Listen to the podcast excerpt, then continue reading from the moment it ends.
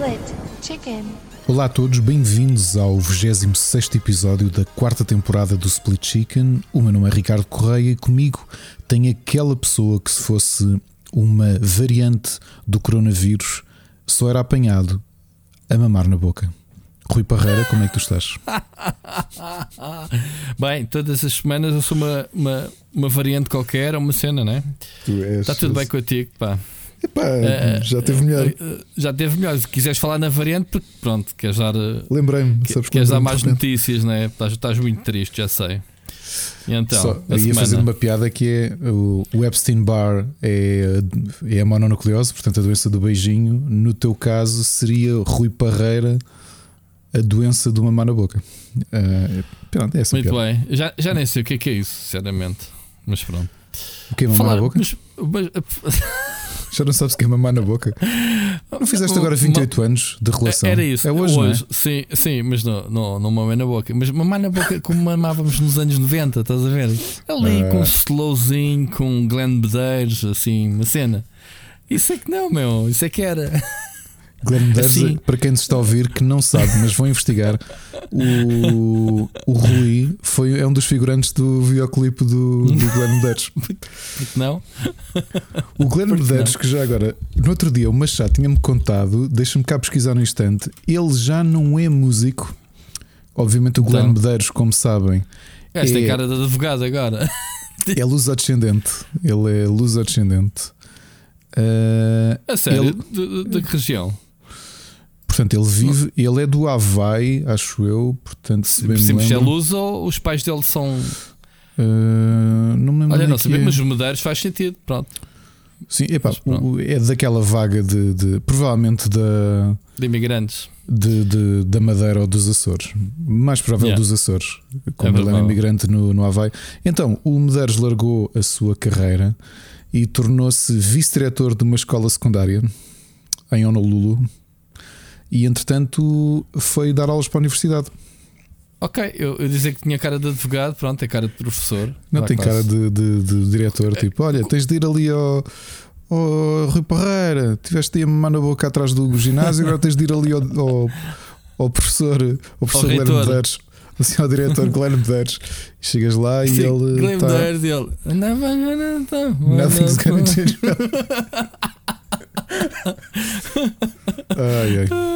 Isso é o castigo. O teu castigo por seres apanhado a mamar na boca é estás a ouvi-lo com o cuidado que ele tem agora atual a cantar-te uh, Nothing's Gonna Change My Love for You. Pronto. Ai, ai.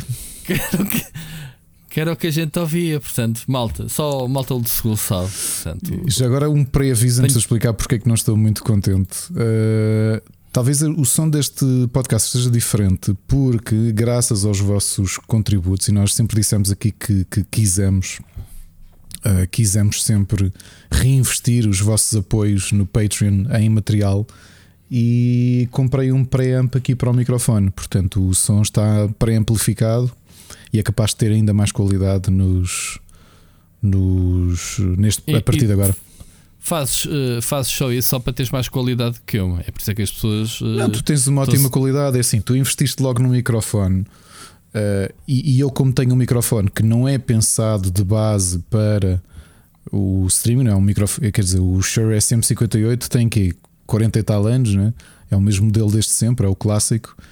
E apesar de ter investido no interface que é muito bom, e não tinha o ganho suficiente. Então isto precisava aqui de uma pré-amplificação. Uh, e a Ana comprou um, uma para ela, que ela também precisava, comprou um para mim.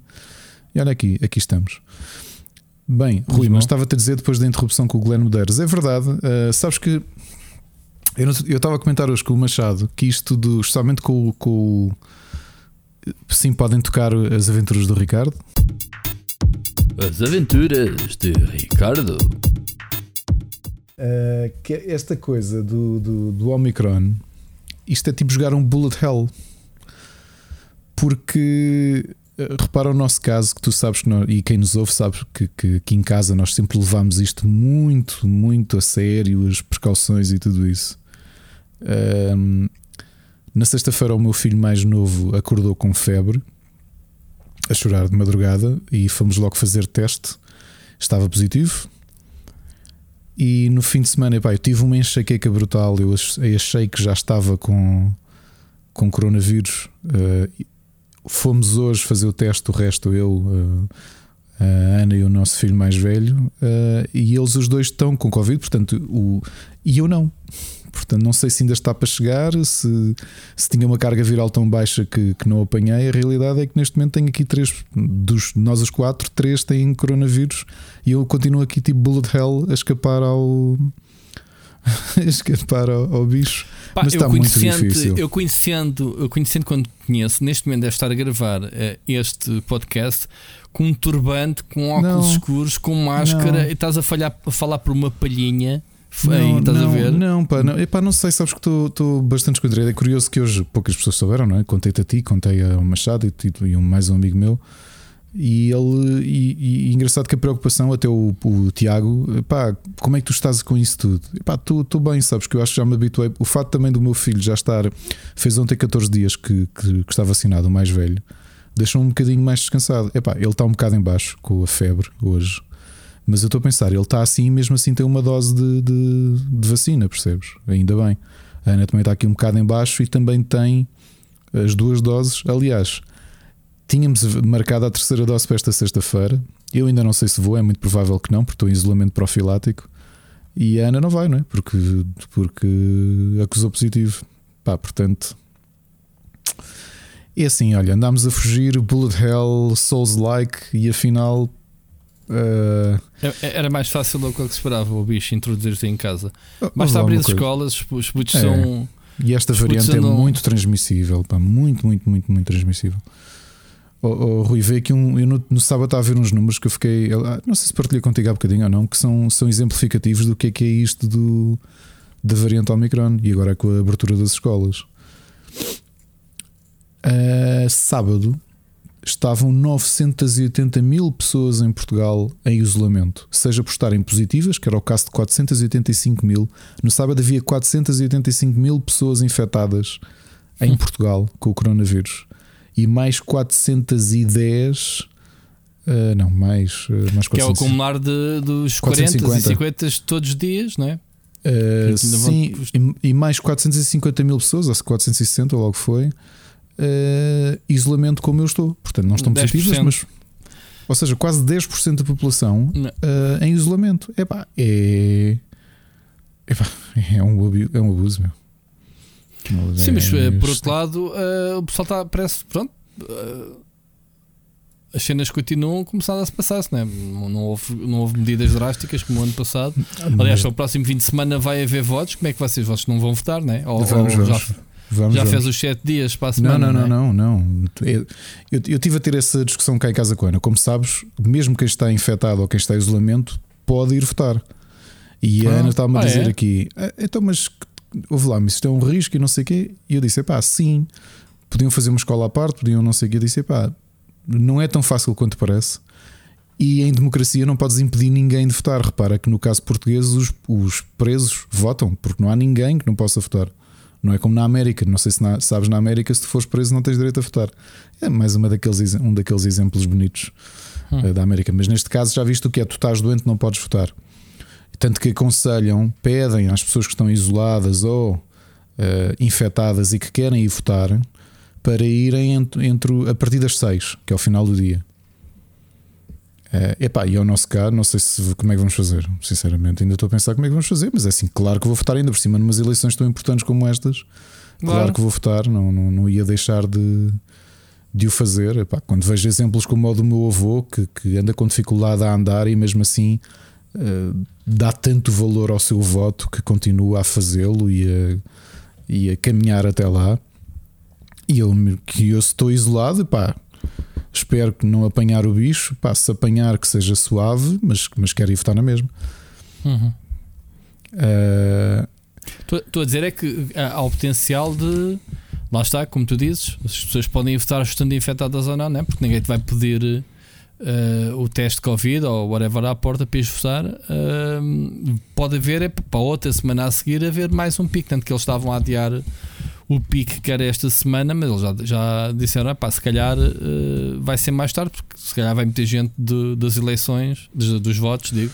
Eu das eleições não acredito tanto, porque assim acaba por ser um contacto muito superficial. Eu tenho mais receio, neste caso, sim, com, com as pessoas que estão nas mesas de voto, que é a parte mais chata, obviamente, uh, do que do que quem vai votar, porque se tu reparares, não estás muito tempo, estás a maior parte do tempo ao ar livre, com distanciamento, e, e quando chegares lá, epá, quando chegares lá, votas e, e vais-te embora, não é?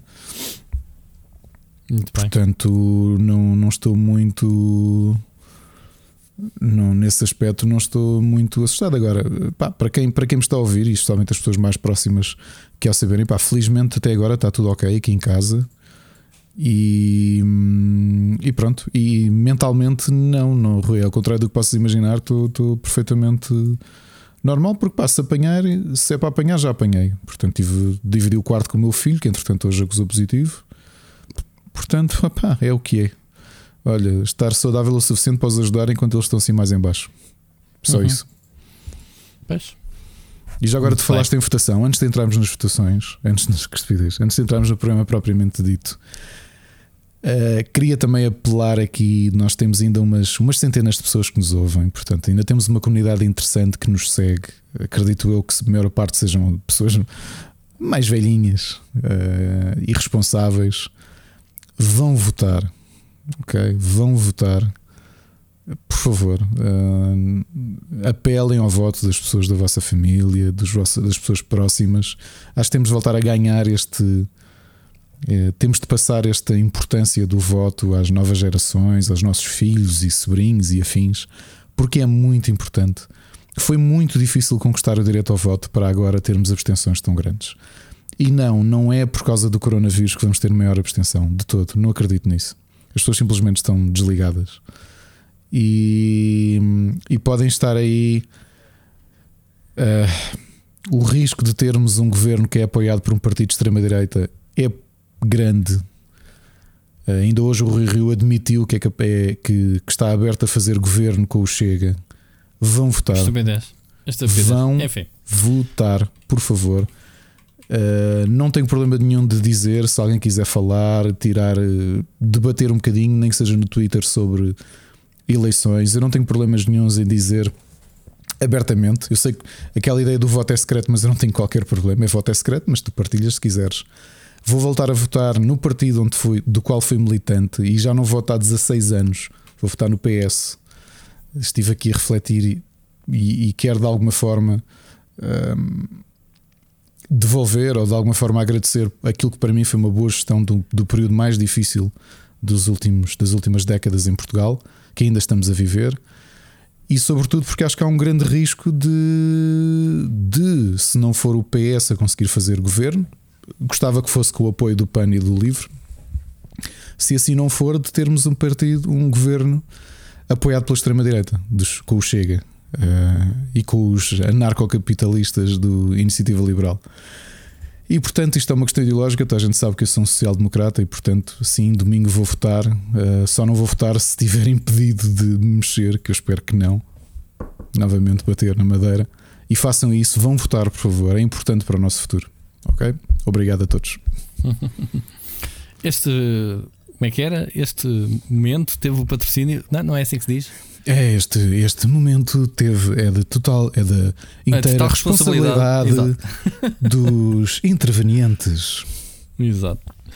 Muito bem, olha, antes de passarmos então às notícias, vamos só aqui dar um agradecimento especial aos nossos Patreon. Uh, temos um passatempo a decorrer, já acabou? Não, Ricardo, como é Não, que está? está a decorrer até ao final do mês. É um cabaz okay. com 21 jogos que inclui muitos jogos que nós aconselhamos aqui no Split Chicken. Tentámos fazer este, este, este esforço neste pack. São 21 jogos para Steam. Uh, assim, nomes mais sonantes que já ouviram aqui falar especialmente o ano passado, porque a maior parte destes jogos são do ano passado, nem todos. O Soul Calibur 6 é capaz de ser um dos grandes títulos deste, deste bundle. E depois jogos do ano passado que foram aqui aconselhados: o PC Building Simulator, o Battle Trauma, o Woko, o Murder by Numbers, uh, passei o One Railed, também do ano passado. Uh, o Tales of the Neon Sea, uh, muita coisa boa. Project Winter, Samurai Gun, vão ver. Uma explicação para quem é Patreon já sabe. Fomos alertados e obrigado ao. Acho que não há problema dizer quem é que nos alertou, não foi não? Agradecer aqui Sim, ao Dimsy. O Dimsy alertou-nos e com razão. Nós, nós somos muito ingênuos ainda e muito novos nisto do Patreon para sabermos. Uh, não é permitido, segundo as regras do Patreon, fazer uh, uh, sorteios e, portanto, o sistema que nós tínhamos não é possível. E a partir deste mês, os passatempos mensais para os nossos mecenas são feitos de forma criativa. Neste caso, pedimos uma pergunta para nos responder. A resposta mais interessante uh, vai ser uh, brindada com o nosso cabaz de 21 jogos, que eu acho que é um grande bundle, digo já. Pá, por outro lado, uh, se calhar eu, eu, até tornava as coisas mais interessantes. Que depois, em vez de sermos nós a escolher que fosse o pessoal que votasse, sim, sim, sim, também acho que sim. Não é? Lá está, uh, nós não temos qualquer intenção de, de de Para que está X comprado, ou, ou Y, né? Sim, quer dizer, acho que nem se colocava. Neste caso, nunca, nunca se iria colocar. Acho que a malta entende isso. Uh, mas pronto, uh, enquanto que o, que o sorteio, pronto, é, são números. Aqui sempre há alguma hipótese de pá, ok, eu não tenho sorte, mas tenho um jeito, tenho, sou engraçado ou sou não sei o quê, pronto. E o pessoal vota. Muito bem, então já agora deixem-me só dar aqui um shout-out ao Miguel Nogueira, ao Carlos Duarte, ao Peninha, Alexandre do Grande, Rodrigo Braz, Ruben Borralho, Helder Parva, Ser Becas, Felipe Silva, Nuno Silva, Oscar Morgado, Enzo Bolt, o Vasco Vicente, o Carlos Felipe, o Ricardo Moncancho, o Luís Ribeiro, Frederico Monteiro e o Bruno Carvalho pelo apoio incondicional que têm dado, uh, independentemente do, do, valor, quanto a mesma intenção, malta. Muito obrigado a todos. Uh, como o, o, Ricardo disse, uh, e bem, todo este dinheirinho será uh, investido, né, digamos assim, no, nos setups. Uh, eu, no meu caso, preciso neste momento de iluminação e ainda pensar qual é o melhor sistema. Pá, não gosto nada de, das lives, isso como é que estou. Uh, como, é, como é que a iluminação é feita e pronto, ainda estou com as softboxes do tempo da Maria Caixux e tenho que dar uma volta a isso. Portanto, será uma das coisas que eu tenho que pensar no futuro. Uh, enfim, Ricardo, vamos uh, então às notícias? Vamos, sim, senhor. Notícias da semana. E começamos uh, não da melhor maneira, quer dizer, eu não quero tornar este episódio muito pessimista, e eu acho que já temos não, assuntos não é, não muito é. pessimistas, mas temos um, os nossos habituais obituários, nós fazemos homenagens pronto, a nomes, pessoas que faleceram uh, e que de alguma forma contribuíram para a nossa cultura, né? seja uh, desportiva, artística, uhum. whatever. Ricardo, temos uh, dois nomes. Um, um deles não me diz muito. Diz isto, diz isto, já vais saber quem Pelo é. nome, deixa-me só. Então, lá, trata tudo disso. Olha, o, o, o, primeiro é que tivemos. Tive, exato.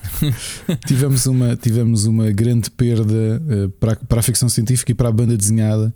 O Jean-Claude Mézières uh, morreu este fim de semana. O nome, se calhar, para alguns não vos diz muito, mas é o criador do Valérian, que é ah. a minha série de banda desenhada europeia favorita. É espetacular. É uma. Não sei se já leste, Rui, se chegaste a ler quando eras mais Vi novo. O filme foi adaptado pelo Luc Besson. Pelo Luc Besson. Uhum. Sim, ok. Sim, sim. A banda desenhada é espetacular. É mesmo ótima ficção científica que segue as aventuras do Valérian e da Portanto, é o, o quinto elemento, não é? Hum? O, o, o, o, quinto elemento? Não, não, não é do Valérian. Ah, não? Eu pensei não, que era uma adaptação também dele. Não. Ok. Mas o Mézières é um, se calhar, o grande autor de banda desenhada de ficção científica da de, Europa, não é? Da banda desenhada franco-belga. Para quem comprava banda desenhada nos anos 80, aqueles álbuns da, da Mary Ibérica, era Mary Ibérica e depois passou a Asa. Nós temos grande parte dos livros traduzidos cá em Portugal, ainda facilmente se compram nas livrarias. É espetacular. Olha, eh, por curiosidade, há uns 10 anos, eh, já falei dele aqui também, o, o Geraldo Lino, que foi assim, o grande impulsionador da banda desenhada em Portugal, tinha uma, tinha uma publicação muito interessante chamava, que se chamava Efeméride. E o que é que era Efeméride? Era uma, um, um, um fanzine que ele publicava a dois Sim, Rui, ouviste bem. Há dois. Banda grande, meu. A yeah. sério. Aquilo era, era mesmo de edição de autor. E então ele convidava uma série de autores de banda desenhada portugueses e aquilo era por temas. Ele convidou-me para uma edição que ele fez epá, e aquilo custava 35 euros ou uma coisa qualquer, eh, porque era mesmo muito grande, percebes? E então ele convidava assim uma série de autores e, e lançava-lhes uma sugestão, um repto de fazerem numa prancha uma história. E eu participei no segundo efeméride que foi dedicado ao Tintim, e então o tema era o Tintim no, no século XXI. E o segundo era Heróis da Banda Desenhada no século XXI. E eu escolhi, por incrível que pareça, não escolhi um personagem da Marvel, escolhi o Valerian. E hum. publiquei essa banda desenhada, uh, que é o Valerian no século XXI. Eh, eu estava, olha, foi daquelas situações que eu estava a chegar à deadline a deadline era no dia 2 de março, dia a seguir ao meu aniversário. Eu tinha sido convidado muito pouco tempo antes e não tive tempo para o fazer. E falei com, estava na minha festa de anos e falei com um amigo meu, João Figueiredo, com quem eu já fiz muitas bandas desenhadas. E disse: João, estou sem ideia nenhuma, preciso de amanhã entregar uma banda desenhada de uma prancha sobre o Valerian no século XXI. E ele escreveu-me um argumento. Aliás, ele chegou, ele chegou a casa para às 6 da manhã. Tivemos aqui no One Up, acho que não foi há 10 anos, foi capaz de 9 ou 10 anos. Foi no primeiro aniversário que fiz no One Up. Uh, ele enviou-me o argumento, eu fiz a banda desenhada e foi a última banda desenhada que publiquei para o Geraldo Gelina antes dele morrer. Foi dedicado ao Valerian porque é assim o grande, para mim, o grande herói da banda desenhada, o meu grande herói da banda desenhada, até mais do que os personagens da Marvel. E pronto, foi uma pena ver o Mézières uh, uh, deixou-nos não é? com 82 anos, se bem me lembro, já não era novo, mas é um nome é, a obra dele é mais conhecida do que propriamente o nome dele, não é? Ao contrário do, de um Luke Pratt ou de um, de um Uderzo ou um Guarcini. No caso do Mézières, acho que pronto, tem esta situação. Mas pronto, perdemos. Não, não, não, sabia dessa tua costela de banda desenhada. Tens que mostrar isso, tens que tirar uma foto à, à prancha, meu. Ainda tens isso? Tenho isso. Olha, eu não sei onde é que tenho o, o, livro propriamente dito, não sei onde é que o tenho, mas tenho a prancha original. Eu, eu publico-a no, no Twitter. Yeah. A, história, sabia, a história é uma coisinha curiosa. É uma coisinha curiosa que é o. Portanto, a ideia que o Giles Lino nos lançou nesses dois, nestas, duas, nestas duas publicações que eu, que eu participei, nessas antologias, era tu reimaginares um personagem conhecido, mas nos, nos dias de hoje. O Valerian era o Valerian a aterrar no, no Marquês de Pombal mas como ao mesmo tempo está a passar o Cristiano Ronaldo num carro desportivo, ninguém ligou nenhuma ao fato de, de, de aterrar uma nave espacial no meio do Marquês de Pombal. Boa. Só isso. Oh Era uma prancha, era, tinha que ser uma coisa muito curtinha. Sim, sim. sim, sim, sim. E, e, pronto, gosto muito de Valerian. Se nunca leram Valerian, por favor, vão ler. Eu ainda não vi o filme, não sei se é bom ou não, mas hum, as histórias de Valerian são mesmo muito, muito, muito boas. Depois, o outro obituário que temos, esse nome sim eh, vai soar eh, automaticamente para toda a gente. Perdemos um dos grandes músicos do rock mais pesado, do hard rock, o grande Meatloaf. Meatloaf. Que perdemos-lo aos 67, se bem me lembro, não é? Uh, novo, meu. 74, desculpa, 74 e uh, com complicações de quem? Covid-19. A sério? Uh, não sim. tinha sabido a causa sim, da morte. Sim, sim, sim.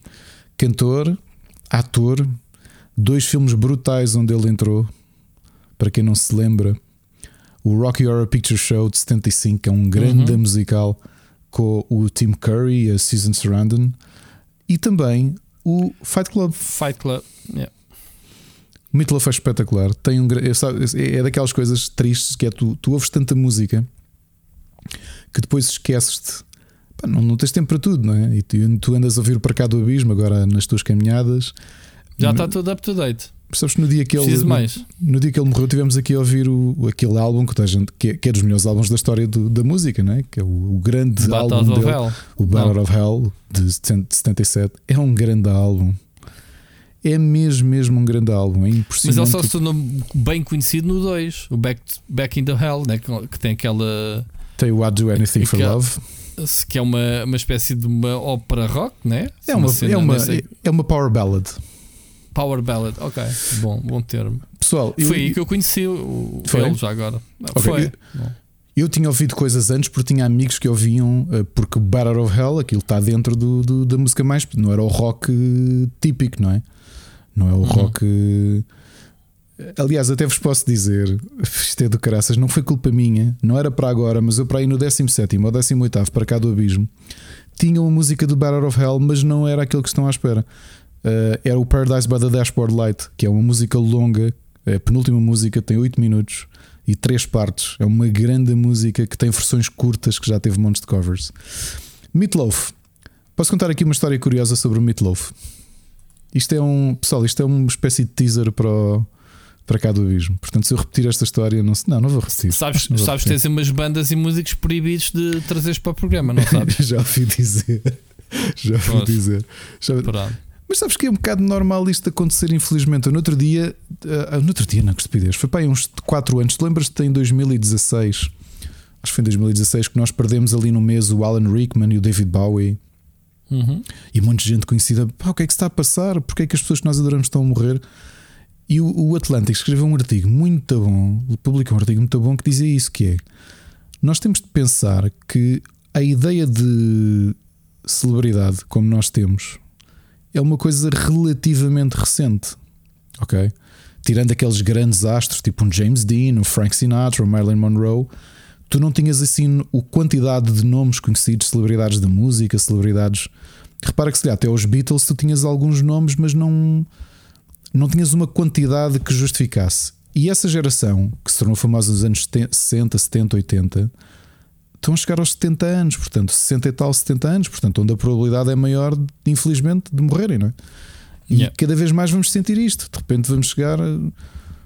Aí a morrer. não- Mas como é que morreu? Eu fartei-me de ouvir isso nos anos 90. O Glenn Medeiros, o que é que se? Coitado. o nome desse ainda é novo. Mas estás a perceber? Mas, tu- mas, ah, mas era tão. Tinha grandes músicas. Ah, meu, mas as pessoas envelhecem, não é? Nós também temos de envelhecer. Sabes que idade é que tem o Glenn Medeiros, meu? 50 e poucos. 51 não é? anos, mano. É um Pois ele era, ele era muito novo quando, quando foi, teve era, sucesso. Tinha 16 anos. Acho que este é o episódio. eh, Hoje não é o episódio da Activision, mas é o episódio dedicado ao Glenn Medeiros. Oh, Glenn Medeiros. Eh, Vou-vos contar uma história do, do Meatloaf. O Meatloaf, o, o Batter of Hell e grande parte das músicas que nós conhecemos, nomeadamente o seu grande hit, o I'd Do Anything for Love, foi escrito em parceria com uma pessoa que nós perdemos o ano passado, que é dos grandes compositores de power ballads da história da música, que é o Jim Steinman. O Jim Steinman fez eh, músicas conhecidas para. eh, eu, eu tinha aqui um- uma lista de, de músicas. Olha, o Jim Steinman era tão importante que ele fez o I Do Anything for Love, fez o Total Eclipse of the Heart, um, fez o No Matter What, os Boyzone, fez o Disc Erosion, The Sisters of Mercy. Portanto, ele era o, o grande rei das Power Ballads. Ele tocava, compunha, pá, fartou-se de ganhar prémios eh, a vida toda dele. E morreu ano passado, Com 73 anos. com 73 anos, é verdade. Há uma história muito curiosa. Tu provavelmente conheces, e vou trazer aqui para a conversa uma pessoa que eu conheço muito a fundo a carreira toda, que é a Celine Dion. A Celine Dion tem uma música que é talvez uma das suas grandes músicas, um dos seus grandes sucessos, uma música brutal chamada It's All It's Coming all Back to Me coming Now. back to me now. Ok? O It's All Coming Back to Me Now foi escrito pelo Jim Steinman para o Meatloaf, para o Better of Hell 2 e foi escrito nos anos 80. Quando o Jim Steinman escreveu, estava ele a compor músicas para, o- para, para a sequela do Better of Hell, não é? para, para ter mais um álbum cheio de sucessos. Relembro que o Better of Hell não saiu nos anos 80, acabou por sair só em 93. Há um Isso era o problema. 3. O 2, o 3 é de 2006, o 2 é Ok. de 93, é quando saiu o I Do Anything for Love. Hum. O problema, ah, ele escreveu o. Ele escreveu esta música para o Better of Hell 2 e mostrou-o em 86 ao Meatloaf. Epá, só que eles os dois decidiram que iam esperar um bocadinho, não iam já publicá-lo, porque eles já estavam na calha para o 2 o I Do Anything for Love.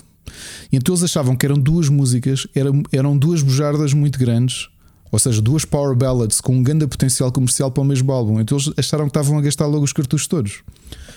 E então o Meatloaf decidiu guardar a música para o- It's All Coming Back to Me Now para o hum, Better of Hell 3. O, hum, o Jim Steinman acaba por criar uma, uma espécie de rock girls band chamada Pandora's Box, com uma série de cantoras que faziam backing vocals para o Meatloaf e para os, para os Sisters of Mercy, e gravou esta música originalmente. Mas ele, quando viu o estrelato da Celine Dion depois do The Colors of My Love, com o Think Twice e tudo isso, disse: pá, não há voz como esta tipa, é ela que eu vou entregar isto, isto vai ser um grande sucesso. E foi. Como nós sabemos, não, é? não. O Meatloaf não gostou nada disso. Pois. Tanto que ele regravou o álbum em 2000 e, a música em 2006 com a Marion Raven. E quem é Marion Raven? Estão vocês a perguntar. É uma das pessoas do duo M2M. E a, a nova pergunta que estão a fazer: mas quem raio são os M2M? Eram as duas moças que tinham a música oficial do primeiro filme de Pokémon na América, o Don't Say You Love Me. Ok? Já viste este, esta pescadinha de rabo na boca de informações? É? Então, o, a música foi estrondosa. Pá, e a versão da Celine Dion é a versão da Celine Dion, é uma coisa completamente arrebatadora. O, o Meatloaf não gostou nada e como a música era mais ou menos propriedade dele, ele depois regravou em 2006 e foi um dueto porque ele diz não. Mas chatearam-se ou não? Chateou-se com, com o Jim Steinman, primeiro porque ele foi um que ele vendeu uma normalidade e, e, e vamos Mas ele teve direito a receber royalties? Não, porque a música não era dele. Ah. Foi, é como a amiga diz: Olha, fiz uma música, oh, Rui, fiz uma música muito boa para ti. E tu, ah, é, olha, espera aí, depois, depois use. E eu digo assim: Ah, usas depois, parei um bocadinho mas pronto, eles ali numa espécie de uh, acordo de cavalheiros, o, o Jim Steinman deixou gravar a música outra vez. Uh, não sei se por, por ironia ou não, o lado B do single It's All Coming Back to Me Now de 2006, a versão do Meatloaf com Marion Raven, é uma faixa chamada Horror. sua horror. Não sei porquê. Mas é assim que se chama a música? A música chama-se It's All Coming Back to Me Now. Mas o Sim, single, mas tu, quando compras o single, tinhas um lado B mesmo em CD. Ah. Neste caso era o, a faixa 2 em CD, se for em, em vinil, é que tinhas lado B. Um, Chama-se Horror, o Horror, a música que ele gravou do outro lado. Pá, isto é um grande sucesso do. É um grande sucesso da Celine Dion, mas isto tem a cara do Meat Love, man. Claro que tem, é verdade que é? nota-se é? que foi gravado, é. foi gravado para ele, só que há um problema que eu, por exemplo, uh, o Andrew Lloyd Webber, o grande Andrew Lloyd Webber, disse que o It's All Coming Back to Me Now é a maior música de amor alguma vez escrita e que a versão que a Celine Dion fez é o maior, o, a maior gravação musical do milénio, porque é, é, eu acho que o problema com o Meatloaf ficou. O pessoal, se calhar, pelo nome da música, não vai lá, que é aquela do. Tu é que devias cantar. It's all coming back, it's all coming back to me é. now. uh, Eu acho que o problema do Meatloaf, se tivesse no lugar do. Like Exato. Se eu tivesse no lugar do Meatloaf, eu admito que é. O eu Meatloaf tinha uma voz do caneco. Mas é assim, Man, tu vais gravar isto depois da Celine Dion e a tua versão vai ser sempre uma merda. Que yeah, vai, ser, vai ser sempre a cover. Yeah. Yeah, é que é mesmo. Quer dizer, e o pior é que a versão da Celine Dion já é, na prática, é uma cover, porque o original é das, das Pandora's Box de 89. Uma curiosidade, eu não conhecia esta versão das Pandora's Box até há pouco tempo. Ah, mas eles já tinham feito uma primeira versão dessa música? Sim, 89 não, não teve sucesso nenhum. Uh, foi, é, tanto que eles tiveram esse álbum, porque é uma banda que foi o próprio o próprio um, Jim Steinman que criou, ele criou esta banda. Para quem ouvir a versão original, vai reparar numa coisa curiosa: o instrumental é igual ao da versão da Celine Dion. E porquê? Porque são exatamente os mesmos músicos. O Jim Steinman, o Todd Rundgren, o grande Todd Rundgren, uh, fez os arranjos da produção e tocou a guitarra disto. Sabes que é o Todd? Lembras do Todd Rundgren? Que também tocou com Não. o Ringo Starr e tocou com os, com os New Cars e tudo isso. É um, dos, okay. um dos grandes produtores americanos. E essencialmente, o Jim Steinman, quatro anos depois. Desculpa, uh, seis anos depois de gravar com as Pandora's Box, pegou exatamente nos mesmos músicos, o mesmo pianista, uh, o Steinman no, no, uh, no Grand Piano, o Todd Grannon a fazer backing vocals, ou seja, pegou nos músicos todos, tu ouves e pensas, espera lá, isto é a mesma versão da Celine Dion, é, é igualzinho, ou seja, só mudas a voz. E, pá, e o Meatloaf nunca gostou muito desta brincadeira, não é? Que é, ele depois é que disse: Não, a minha versão é que é a melhor versão, porque se vocês virem esta música está feita para ser um dueto, não é para ser só uma mulher sozinha a cantar. Hum, pois. Pá, pronto, ficou azedo, é normal, não é? Quer dizer que ele ficou-lhe enterrado na, na garganta. Por muito boa E nunca mais trabalharam juntos os dois? Hum, acho que não, acho que nunca mais trabalharam juntos. O Jim Steinman okay. também não se preocupou, não é? Porque ele acabou por então, ter. Então, mas o, uma... o, o, o Bad of the Hell, uh, Bad, como é que é? Bad, Bad Out of, the Hell 3 já não foi produzido pelo. pelo Jim Steinman? Deixa lá ver se foi ou não. Foi depois, né? Tem ainda música. De... Tem, tem músicas deles. Tem, tem, tem. Ele ainda fez. Tanto que ele depois fez um musical que eu nem sabia que existia. Existe um musical do Better of Hell que é de 2014, acho eu. Portanto, não, acho que eles depois entenderam-se, né? mas ele não gostou muito de, de, daquela brincadeira. É o que é. E aqui fica aqui um, um, momento de trivia sobre uma música que toda a gente conhece, que é It's All Coming Back to Me Now. E aquela que é a melhor versão de sempre, é da Celine Dion, ponto final.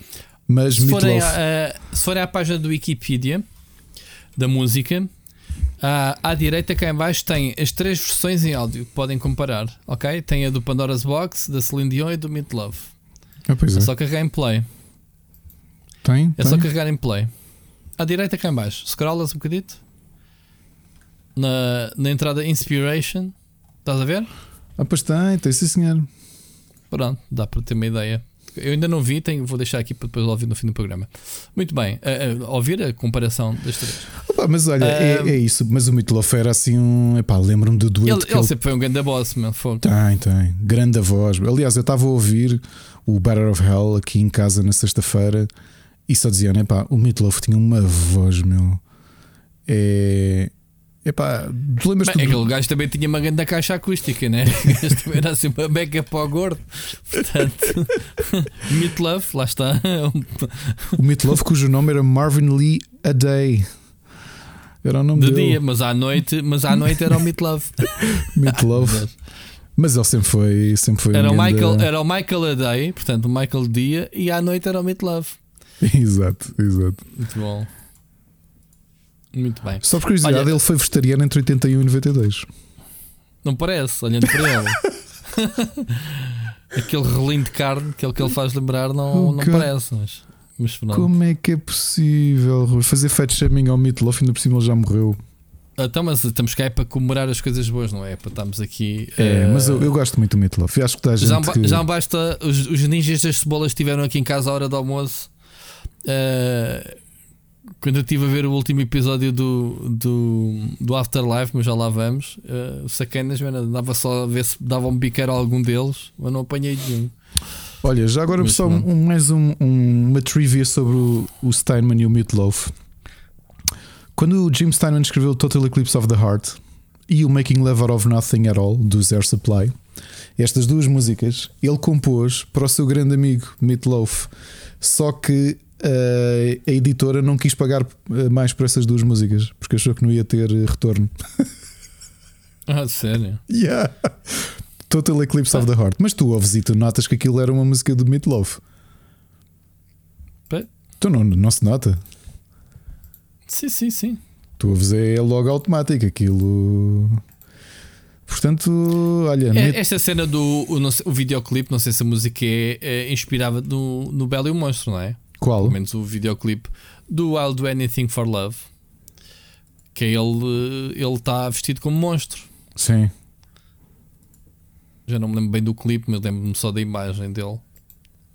Mas pronto, não sei se será alguma inspiração ou não. Anyway.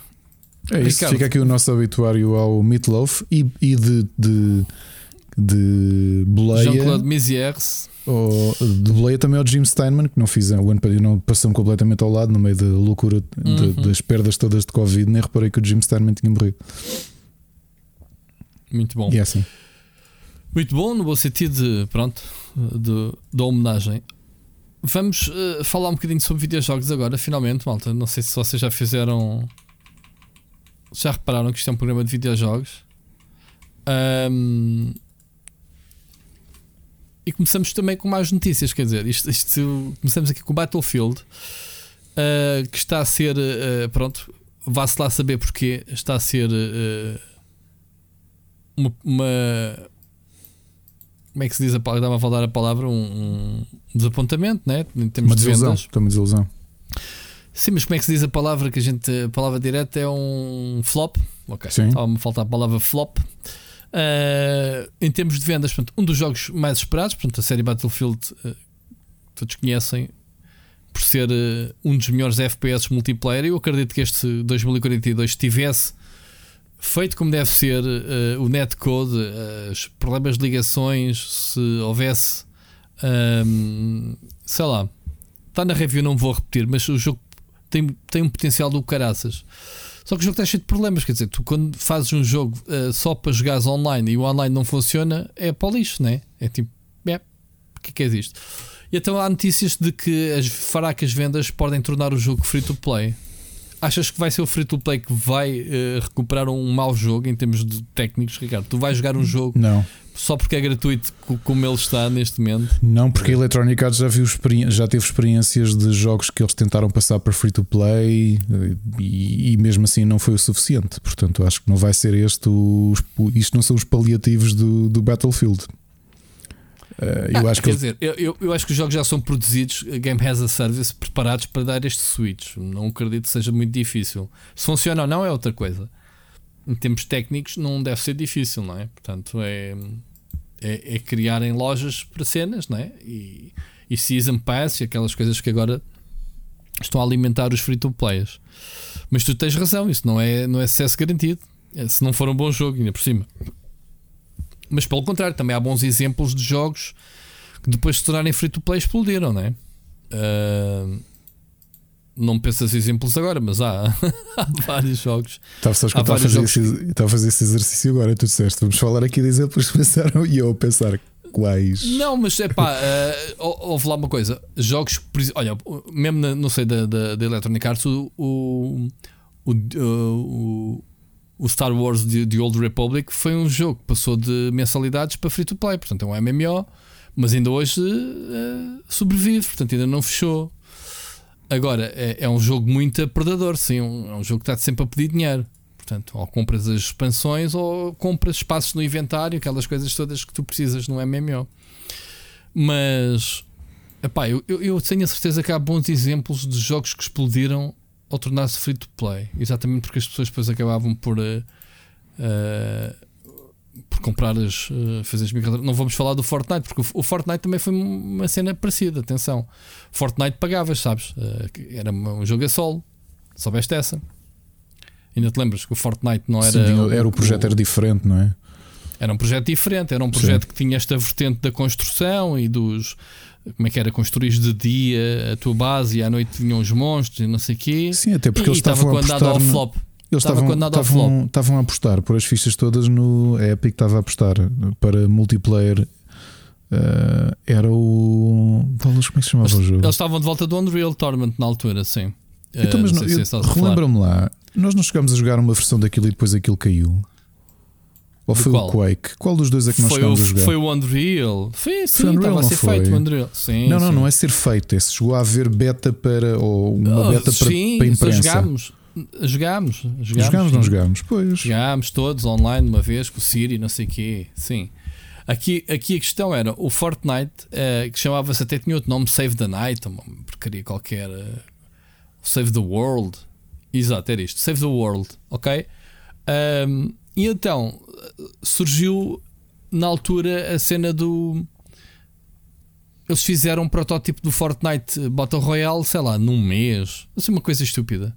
Uh, considerando, atenção, que este jogo foi quando. Uh, ai, como é que se chama-se o. O, o gajo do Gears of War, caraças.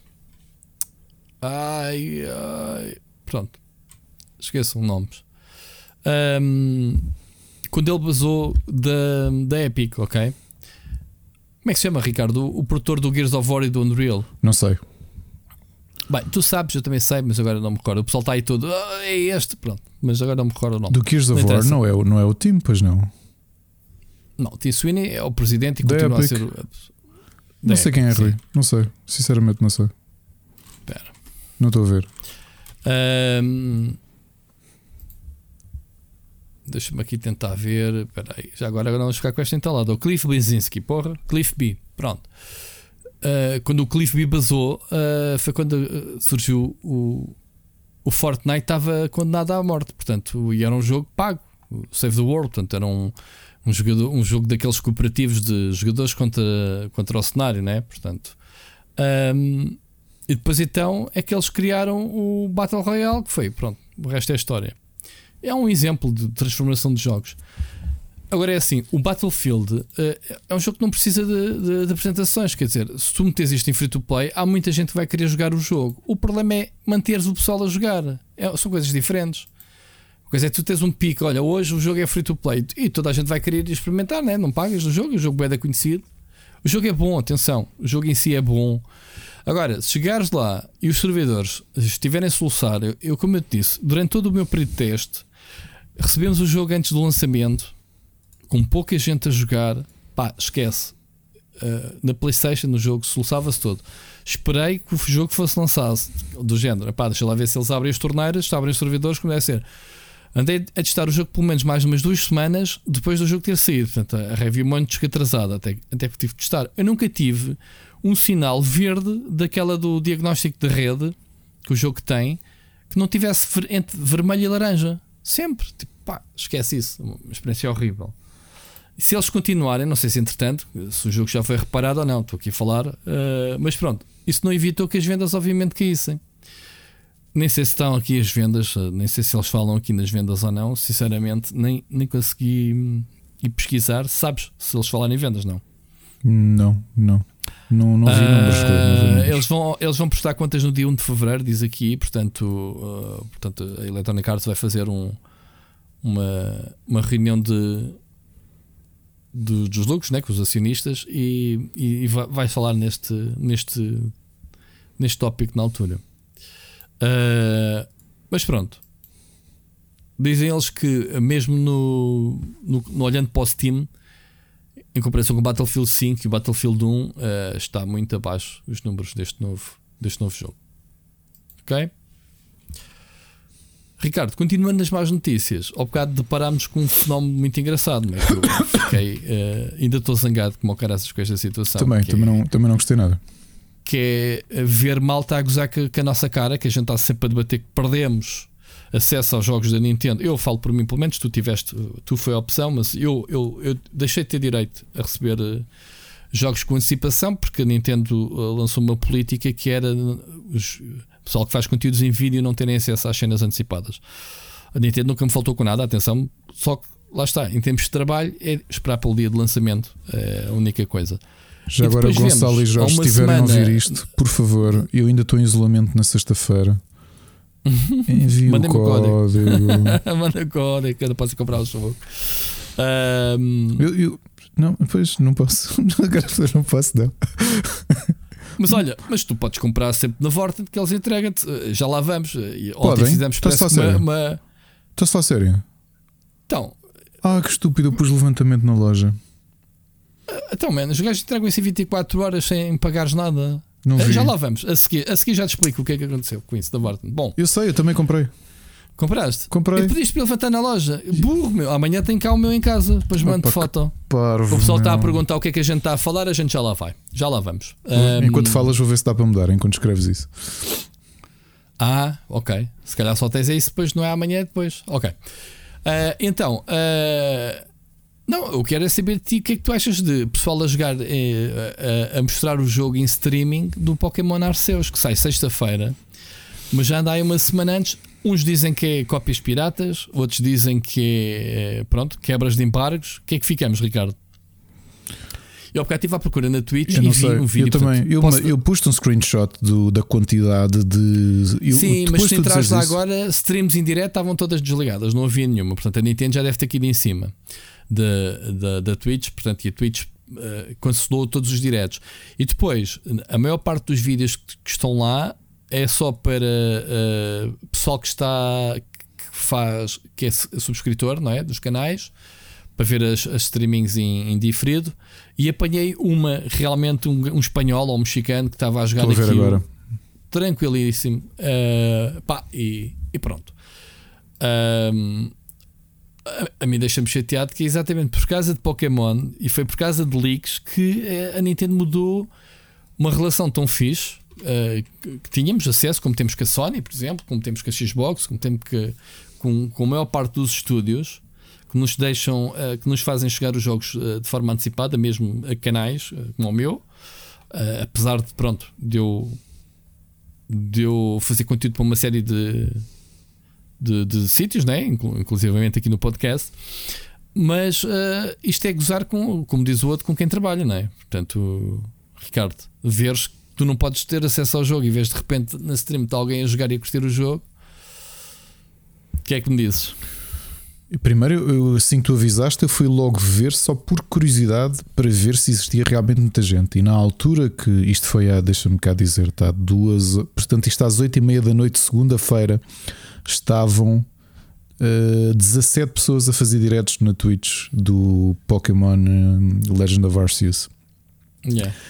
Eu depois, uh, quando fui, já não vi quando fui, já não estavam. Não.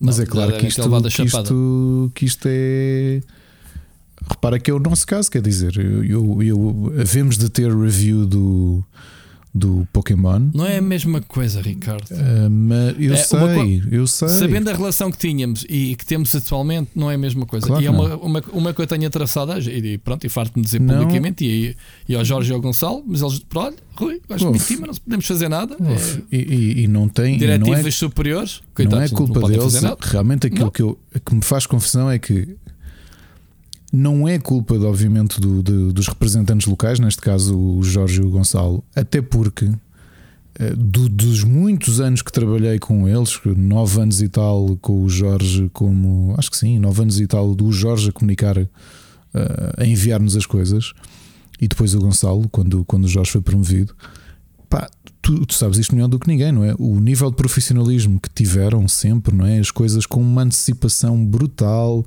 com imensos cuidados. Uh, na, no momento em que as cópias de análise para a imprensa estavam disponíveis, tu assinavas, naquela fase assinavas documento a documento, sim, sim. recebias tudo com uma grande, pá, três semanas antes, pá, dava-te tempo suficiente, mesmo jogos longos, para fazeres uma cobertura sem ser apressada. Uh, não havia cá patches de ah, porque a coisa não está boa, a coisa não está não sei o quê. Epá, e depois, uh, pelas razões todas que nós sabemos, não é, não é preciso estar a repetir, uh, chegámos a este ponto em que já não existe esse acesso e continuam a haver leaks. Isto yeah. é o pior dos yeah. mundos. Ou seja, neste momento é, tens. É o pior, é. O, yeah. o, eu sei que, inclusivamente, mundialmente, o ano passado, ou no final do ano, não sei se foi mais ou menos perto do lançamento do Pokémon, reduziram-se em muito o número de meios mais até do que aquela última de 2020 que nós recusamos. Sei que depois disso houve um novo apertar de cerco, há, há cada vez menos meios com, com acesso às, às cópias de análise antecipadas da Nintendo. Para quê? Isto nada. e, olhando, e olhando aqui para o retângulo, temos uh, nem meia dúzia de meios com acesso a esses menos, títulos. Menos, menos. Acho que já são menos. Já são muito menos do que isso. Já são, então, não, não quero estar aqui a entrar em. em, em Devem ser três, pai, menos. Sim, eu acho, o... não, não acredito que sejam muito mais do que isso. Ok. Ok. Enfim, olha, eu fico triste porque. Porque normalmente a Nintendo tem uma grande cultura em termos de RPGs e, e jogos que demoram muito tempo. Recebendo os jogos no dia de lançamento torna-se muito difícil, no meu caso particular, jogar review, gravar vídeo, pá, quer dizer, estar a lançar uma análise de um jogo duas ou três semanas depois do jogo sair é a mesma coisa que dizer está quieto, man. o pessoal já viu o que tinha a ver. Quem estava para comprar o jogo já o comprou, não é? Portanto, a minha cobertura da Nintendo fica assim muito. Faço, obviamente, as lives no dia de lançamento, portanto, eu espero que sexta-feira, se a Nintendo mandar então o código, como costuma mandar sempre, à noite farei uma live né, da apresentação do jogo. Uh, pronto, e, e logo se vê depois logo se vê. Mas pronto, fica aqui aproveitando esta play para, para deixar mais uma vez. Nintendo, fix this, please. que é uma frustração muito grande, mas pronto. Eh, e depois olhando para, obviamente, para as outras idiotas que a gente trabalha tão bem, não é? E, não acredito, não acredito. Acho que já foram, já foram em frente, acho que é difícil voltarem atrás. É triste dizer, mas não acredito que haja, que haja volta a dar. Então é isso. Então, como dizia o outro no, no meu Twitter, onde é que se arranja uma cópia pirata? Que é para a gente conseguir fazer a review uma semana antes do jogo sair. Eu vi que estou preparadinho. Olha, eu e o meu filho acabamos. Olha, eu e o meu filho acabamos os Pokédex do Brilliant Diamond e Shining Pearl, os dois, com calma, cento e tal horas cada um de jogo.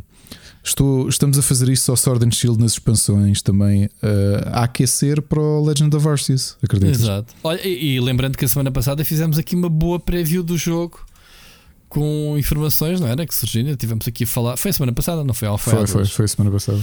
Foi semana passada. Hoje poderíamos dizer pelo que eu vi, tive a ver um bocadinho o Pokémon. Estou muito curioso pelo jogo. Uh, como tu sabes, não sou fã, porque não tenho a mesma ligação de infância que tu tens à série, mas eu gosto de colecionismo e eu acho este jogo está, pelos vídeos, pelo que eu vi, mais moderno. Uh, a ação na terceira pessoa, a ação, a, exploração, digamos assim, na, na terceira pessoa. Um, pareceu-me bem fixe, ok? Não vou adiantar mais, que é para também não dar a, contribuir com o spoiler à, à malta, mas pareceu-me uh, colorido, bonito, enfim, não sei, vamos ver. Em relação à Nintendo, ontem aconteceu uma coisa eh, muito. Uh, acho que não é a primeira vez, não é? Que a Vorten faz umas uns descontos assim muito baratos, não é, Ricardo? É, da última, vez, da última vez eu comprei o Game Watch do Mario por. Nós falámos disso aqui em 19 euros, acho eu. Sim. Ontem foi a vez do Zelda, né? que, eu, yeah. que eu há que tempos que queria ter. Uh, pronto, mas ainda, ainda gostava algum. Uh, estava a 20 euros. E então cheguei aqui ao Discord a um quarto para a meia-noite. E não sei, foi Mocas que partilhou, foi, não foi, foi. foi Eu foi, também comprei pouco antes. Eu comprei pouco antes também. Pronto, e chegou aqui, eu vejo o link, carreguei e estava um, um contador, contagem decrescente 15 minutos. Game Watch Legend of Zelda 20 euros. Eu, what? Epá, foi comprar, carregar e buscar o cartão, pagar, puba. Uh, havia stock, obviamente. Ainda partilhei com, com o Ciro, esse aqui, que ele diz: é paga da preço, também já tenho. Um, e pronto, uh, isto para te dizer, Ricardo, que és burrito, os gajos entregavam em casa uh, de borla e, e do género. eu comprei isto ontem, domingo, recebi logo mensagem de processamento hoje recebo a mensagem dizer que já estava em trânsito, que amanhã é que me ia entregar isso até às 7 da noite. Amanhã, hoje, terça, uh, depende da forma como o pessoal está a ouvir. Ok? E pronto, está feita uh, uma prendinha fixe uh, que eu me ofereci de prenda de namoro. Que a minha esposa já lhe agradeci tudo. Dizer, olha, obrigado bom. pela prenda. Obrigado pela prenda. Foi assim um. Oh, Rui, por curiosidade, já agora, não sei se apanharam, eu não cheguei a tempo, mas recebi a notificação. Na madrugada entre sábado e domingo houve um bug na loja da Ubisoft e tudo Ouvi falar. estava a 90%. Mas era bug, mas depois para se comprares, depois eles uh, tiram-te as cenas não, não? Não, não, não, Pelo não que eu li, não, não, não, não, não, não. Isto não é assim. Será bug ou será máquina? Não, foi bug, não, foi bug, foi bug, foi bug porque aquilo Até... à hora do almoço rapidamente a loja que foi abaixo e, e voltou. Hum, Até o que é que estava à venda? Tudo o que eles lá tinham? Tudo, qualquer coisa que tu adicionasses ao, ao, ao carrinho de compras ficava automaticamente com 90% de desconto. Vlad, dizer, tu vais um fazer um jogo que está a 100 euros que está, pagavas 10 euros. Sim, foi com a malta. Eu vi malta que lhes faltava edições colecionador, deluxe editions do, do. Como é que chama aquele jogo? Do, do Ícaro, o Immortals. Ok. E o último Far Cry Season Passes e a malta toda a comprar a, a 90% de desconto. Tudo. Comprar Season ah, Passes a 90% de desconto. Ainda, ainda deve ter faturado alguma coisa. Bug ou não. Epá, Se calhar o pessoal nunca ia comprar isso em, é em full price, não é? É possível. Já agora falamos do Ubisoft. Uh, Deixa-me partilhar-vos que partilhar convosco de, que o jogo do Ubisoft que, que, diz, diz. Não, é só, só para terminar. Esta edição do Game Watch é só linda, meu. Não é? É, é muito bonita. É Siga. muito bonita.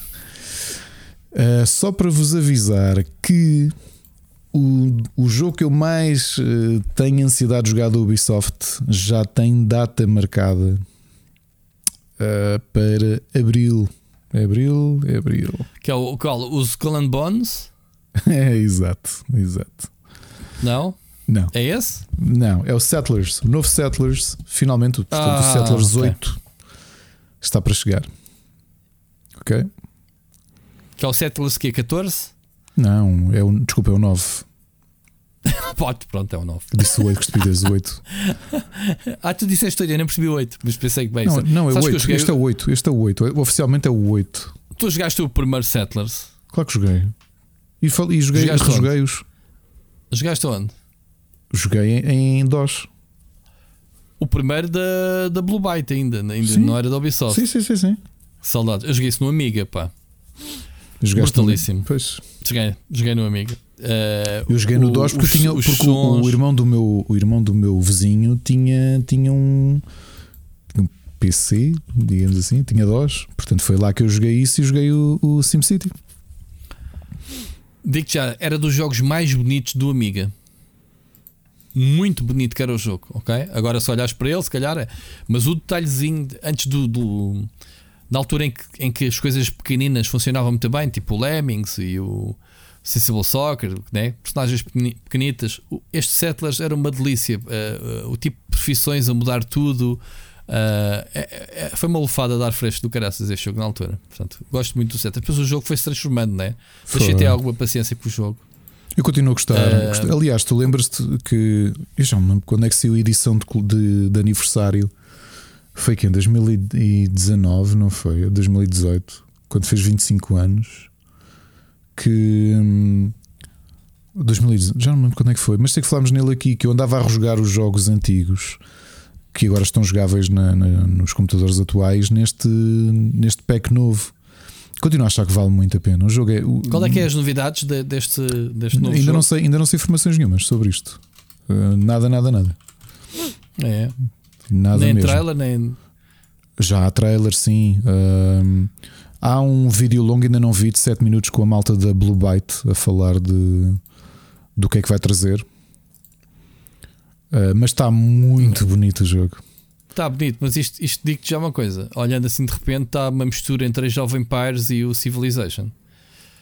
Com, com, com as construções são, são em, peça, em quadros uh, hexadecimais é assim que se diz? Não. Hexágonos, desculpa.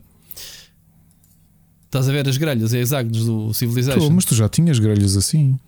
Ah, já? Ok. Já. Eu não joguei os últimos. Se tu dizes que já, ok. Já. Okay, pronto. E não te esqueças que o, pera, não esqueças que nenhum dos outros tem. O, quem tem hexágonos é o, é o Civilization. Mas eu é estou a falar nisso. Então, mas eu falei no Sexta Jovem Empires? Não, graficamente parece-me um Age of Empires Sim. e depois com, com as cenas do Civilization, era isso que eu é, estava a dizer. Continuas a ter esta coisa interessante do ponto de vista de, de mecânica, é que tu estás sempre, és sempre obrigado a ter os caminhos entre os edifícios todos, todos. Tens de estar sempre a planear isso tudo. Sim. Epá, mas está muito e, bonito. E as tuas fronteiras vão se expandir de forma aborrecida, que era antigamente. Não que sei era construir é as coisas agora. ao pé da fronteira até de repente, não, quer, não quer uma coisa assim muito lógica. Não, mas aqui. Nos primeiros jogos. Pois não, aqui acho que vais ganhando. Eu espero que eles tenham aprendido qualquer coisa com. Que eu já disse aqui, o, o ano é uma grande série do Ubisoft. Não sei se trouxeram alguns elementos do ano ou não. Mas está aí uhum. pertinho. Epá, agora estou a falhar a data de lançamento. Se bem me lembro, é dia 30 de março. Mas está mesmo aí para. E a série está a fazer 30 anos. Como é que é possível? 30 anos de. Mas isto é, é, é episódio numerado ou é um remake do primeiro? É que estou aqui, Settlers 2022 não, não tem não, nome. Não, simplesmente tiraram um número. Quer dizer, também tiveste outros na história da, é da série. Parece mais tem. é um remake do primeiro, não achas? Ou já houve remake? Já houve remake do segundo, garantidamente. E do 4. Uh, acho que eles tiram foi hum, tirar a numeração fazer uma espécie de reboot. É pá, porque eu acredito numa série com 30 anos, eles estão a tentar conquistar novos públicos. Uh, tens é três fações completamente diferentes do ponto de vista mecânico, que é aquilo que eles estão a introduzir neste jogo. Vamos ver como é que funciona. É? Okay. Mas estou com muita, muita, muita vontade de jogar isto. Muita vontade mesmo. É pá, sério, vejo. É que está mesmo bonito o raio do jogo. Portanto, aguardem-nos. Muito bem. Olha, vamos para o, para o, tema que se calhar o pessoal estava à espera que a gente discutisse. A semana passada foi um galo. Vou buscar água enorme. falas. Vais buscar água. foi um galo enorme. Uh, a compra da, da, da, ou melhor, uh, a Microsoft intenção de comprar a Activision Blizzard. Portanto, o negócio ainda não se fechou, como é óbvio. Mas foi um assunto que ainda não tínhamos lançado o episódio da semana passada. Tínhamos, tínhamos gravado na segunda-feira à noite. Uh, e obviamente a ser publicado na terça-feira. E de manhã, na terça-feira, surge a notícia de que a Microsoft então iria comprar a Activision Blizzard. Ricardo, isto foi uma bomba, não foi? Já foste buscar água? Não, ainda não foste buscar água. Estás a chegar ao computador? Vai, a gente espera por ti. Isso é que é uma, foi uma mobilidade do caraças, é? Foi. Foi uma bomba. Estavas à espera deste, deste negócio? Já. Não estava à espera deste negócio. Não estava. não estava... Pela dimensão, pelo valor, Sim, ou estamos pela a probabilidade. De, estamos a falar de todas as editoras grandes que não são as criadoras de consolas, é a maior empresa. Uhum. E eu não estava nada à espera de ver isso. Não estava mesmo. Agora, Estamos a falar de um valor. Uh, que, quer dizer, é, isto é o melhor, é o maior negócio. Ok, da Microsoft. Ponto. Sabias dessa? Uhum. O, o negócio que se. Uh, portanto, o, o, a, a, compra da Bethesda ou da ZeniMax não foi a maior até, até então. Ok? Uh, tinha sido o LinkedIn. Que, uh, por sua vez, Uh, portanto, a Microsoft vai pagar, portanto, estamos a, temos que falar no futuro, né? porque uh, isto agora vai ao escrutínio, obviamente, os reguladores, e, e, obviamente só daqui, sei lá, se calhar um ano, daqui em 2023 é que as coisas concluem. A Microsoft meteu na mesa 68,7 mil milhões de dólares. Isto é muito, muito dinheiro. Uh, até aqui, em comparação com a, com a Cinemax, pagou 7,5 mil milhões. Portanto, estamos aqui a falar de quase, quase 10 vezes, portanto, 9 vezes o valor que pagou pela Bethesda. O, o, agora, o, o, segundo maior negócio, ao confirmar-se este negócio, foi a, a, compra da LinkedIn que, tinha, que pagou na altura 26,2 mil milhões, portanto, um terço. E logo nos videojogos, que é o interessante, é vemos a, a Microsoft uh, a mergulhar, digamos assim, definitivamente. Se andávamos a pensar, se alguém tivesse dúvidas, não é? Que a Microsoft, uh, ok, Xbox, Game Pass, uh, qual é que é o futuro disto tudo? como se não bastasse, parece que eles têm mesmo bolsos infinitos para créditos infinitos para comprar estúdios, Ricardo, não é? Epá, eu, eu continuo a ficar relativamente desconfortável. Agora vou já fazer, antes de entrar na minha opinião, o Machado outro dia dizia-me: eh, Tu estás desconfortável com esta compra, mas não te esqueças que a Sony também compra empresas. E eu disse: É verdade, mas compra São empresas cirúrgicas, com, não é? Compra empresas com o qual tem histórico de desenvolvimento de jogos e que decide trazê-las para casa, como foi o caso da, claro. da Guerrilha, foi o caso da Insomniac, que era, são empresas que já trabalhavam em quase em exclusividade com a, uhum. com, a, com a Sony e que oficializam, portanto, são adquiridas. Comentário 2. O Shahid Ahmad, que para quem sabe dirigiu a, a PlayStation Europa e foi um dos responsáveis da PS Vita, só disse isto. Atenção, toda a gente sabe no mundo dos negócios, especialmente no, no, em mercados criativos, comprar marcas não significa tudo.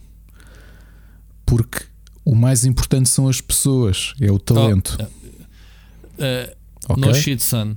Pronto. Yeah. E isto leva-me aqui. Nós já vimos situações similares, realmente de IPs muito bons e, e marcas muito boas, até dentro da empresa que acabou de ser comprada. Nós temos passado os últimos meses aqui a fazer o obituário da Blizzard, porque aquilo que a Blizzard foi já não é. E já não é porque yeah. não estão lá as pessoas que trabalham. Claro. Não é? Da, da mesma forma que a Microsoft comprou a Rare com chave vazia. Se perguntarem nos dias é? de hoje se eu acho que a Blizzard vale em 2022 ou se tem o mesmo poder que tinha em 2012, não tem, nem de perto nem de longe. Porquê? Porque pessoas. As pessoas são a parte mais importante do negócio. É verdade, pá, foi uma compra abismal. Uh, sim, mas houve uma coisa: isto foi quase uma compra a saldos. Foi a saldos, porque a, Activision Blizzard, neste momento, ou pelo menos até ao anúncio, era uma bomba relógio. Quer dizer, tu tinhas situações, uh, escrutínio, tinhas os, os tribunais, uh, tinhas o, o, a Raven que fez aquela para a criação da, do seu sindicato, fez aquela grande greve, já durava aqui há um mês ou uma coisa assim, que entretanto parou e concluiu-se a criação da, do sindicato. E isto foi um aproveitar de um momento de fragilidade da Activision Blizzard, porque a Microsoft não compraria a Activision há um ano atrás, pelo menos por este valor. Portanto, eu não, não sei no mundo dos negócios, acho que o dinheiro é muito dinheiro, mas tenho a certeza que há um ano atrás, se quisesse chegar à frente, o valor era superior, Ricardo, não achas? Isto, Possivelmente. foi descendo o valor, foi descendo o valor com as polémicas e essas coisas todas. E acho que eles, os acionistas querem mais é despachar isto do género. Pá, isto, antes que isto caia por aqui abaixo, que esta empresa exploda, não é? Vamos, mas é vendê-la. Porque a reputação deles está na lama, né? Neste momento, a Activision está com uma reputação muito. Uh, muito sensível, não é?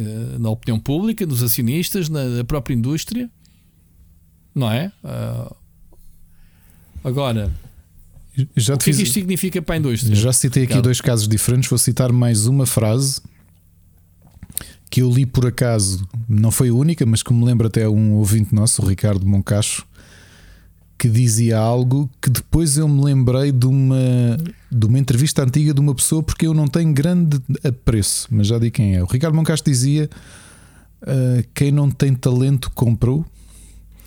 E o. E fez-me lembrar de uma entrevista de 2003 do Steve Jobs, que é uma pessoa que eu não tenho especial apreço. Uh, não sou daqueles que acha que uma pessoa porque já morreu uh, tu tens de dizer eh, mundos e fundos e achar que é uma maravilha. Não acho que ele se fosse nada. Ele, ele tem muitas qualidades, mas não, não acho que fosse uma pessoa mais porreira do mundo, usando a expressão. E não ele era porreira, mas era um gênio. Tens que respeitá-lo pela cabeça, não pela atitude. Eu, eu, acho que ele era um gênio comercial, ponto final. Se não tivesse lá o Steve Wozniak ao lado, eu queria ver o que é que. Mas pronto, isso é outra conversa. O, okay. o, Steve Jobs há um dia que faz um, dá uma entrevista, eu, eu nunca esperei, na altura, quando, quando vi, até pensei, bem, ele foi all-in. Que ele diz: o meu problema com a Microsoft é que é tasteless. Eles têm simplesmente muito dinheiro, compram coisas, mas não têm. Hum, não têm uma visão. E ver eu, eu ideologicamente fazem-me confusão estes monopólios. Já fartei de falar aqui o tamanho da Disney, eh, das coisas todas que adquiriu, e agora ver uma Microsoft a comprar uma Activision Blizzard faz-me alguma confusão com a questão dos monopólios. Tenho dúvidas que o governo americano possa deixar isto passar.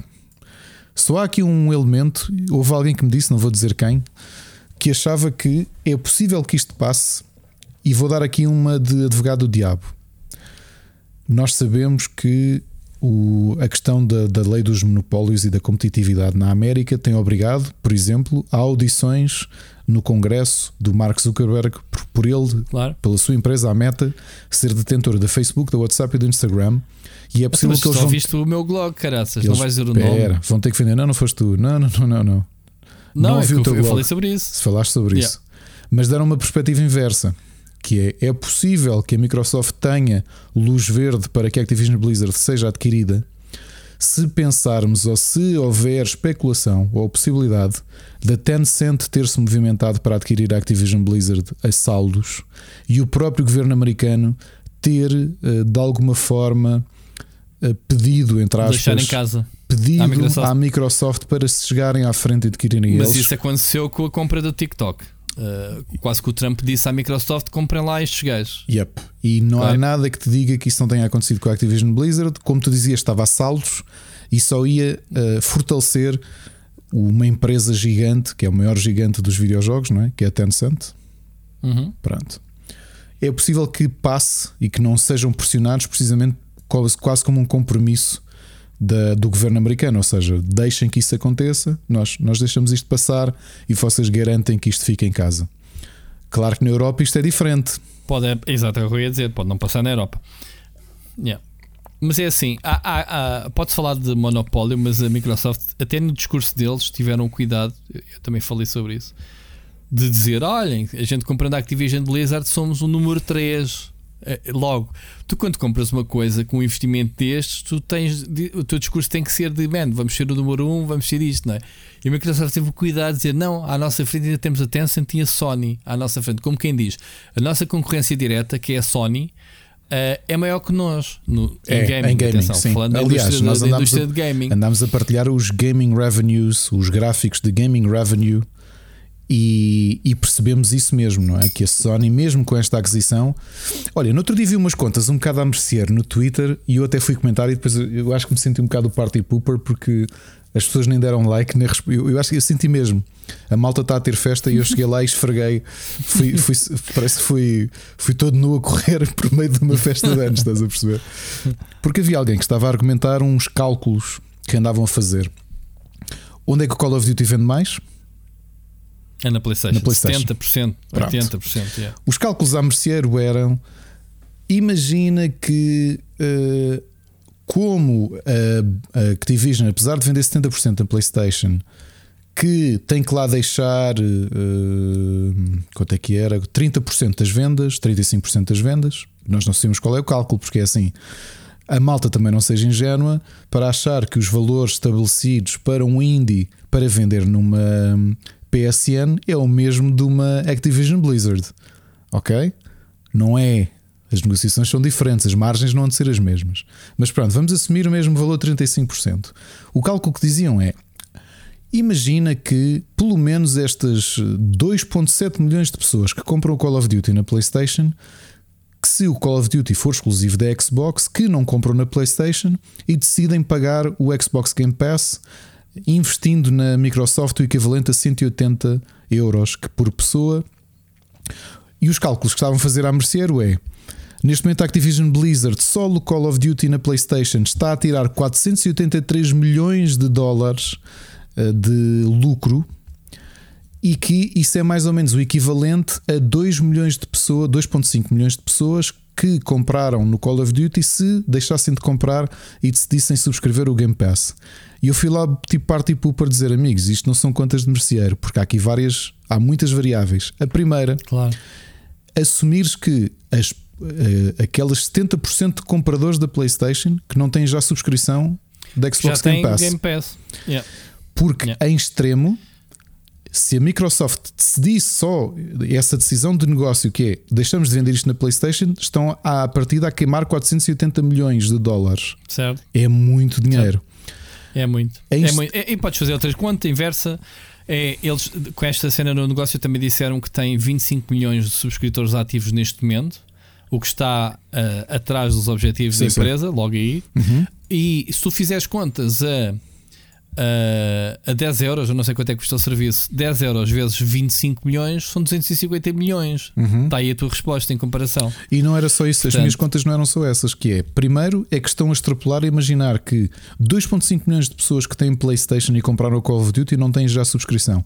Porque em extremo, se a, se a Microsoft quisesse abdicar de ganhar 483 milhões de dólares na Playstation na esperança de os ganhar diretamente com subscrições do Xbox, numa situação extrema, imagina que esses 2.5 milhões de pessoas já tinham Xbox Game Pass, eles recebiam zero.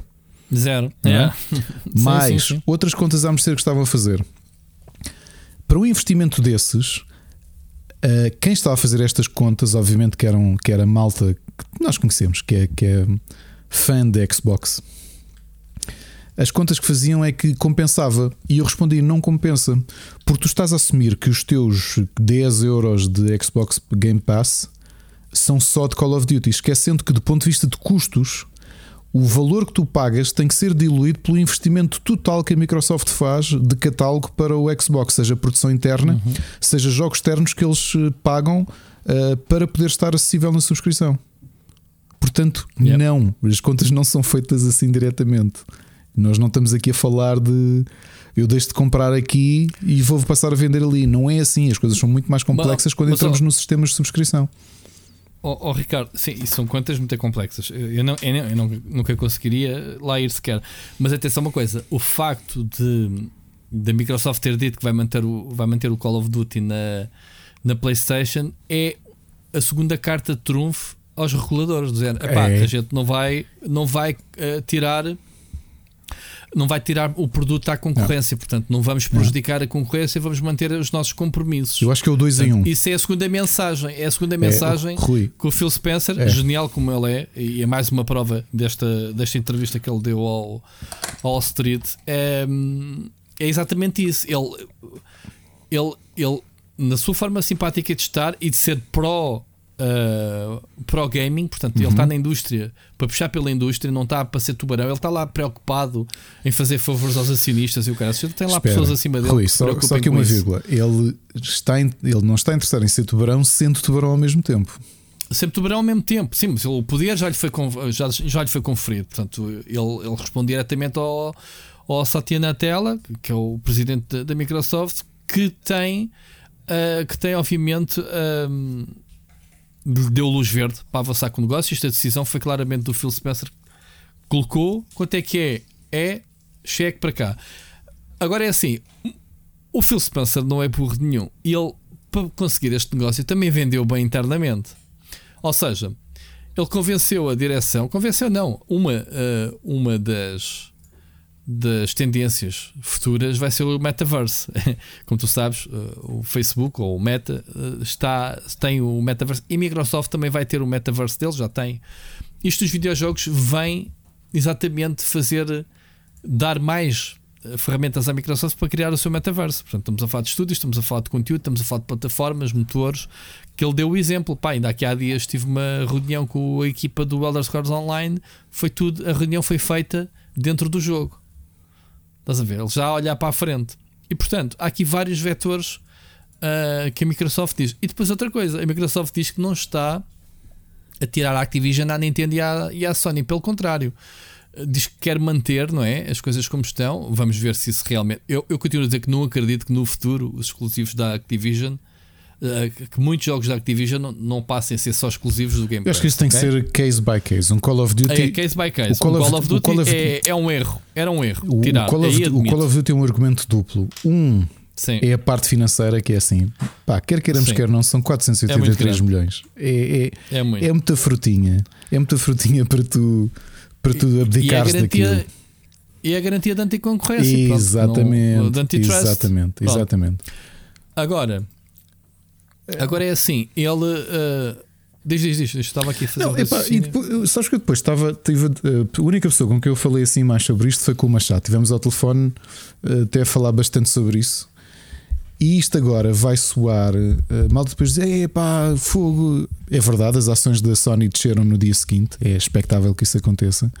Agora, se eu acho Foi que. Foi a única, sabes que uh, as restantes editoras subiram, porque estavam todos com o potencial de serem compradas.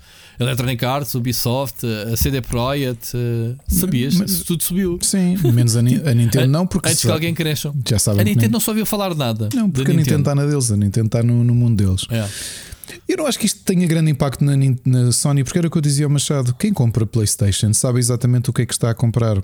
E agora, como é que eu vou dizer isto sem soar uh, fã de PlayStation? Que, como sabem, eu não sou fanboy de nada, sem ser de indies, provavelmente, e mesmo assim, se desde sempre se pudesse dizer que era fanboy de alguma coisa, tinha sido Nintendo.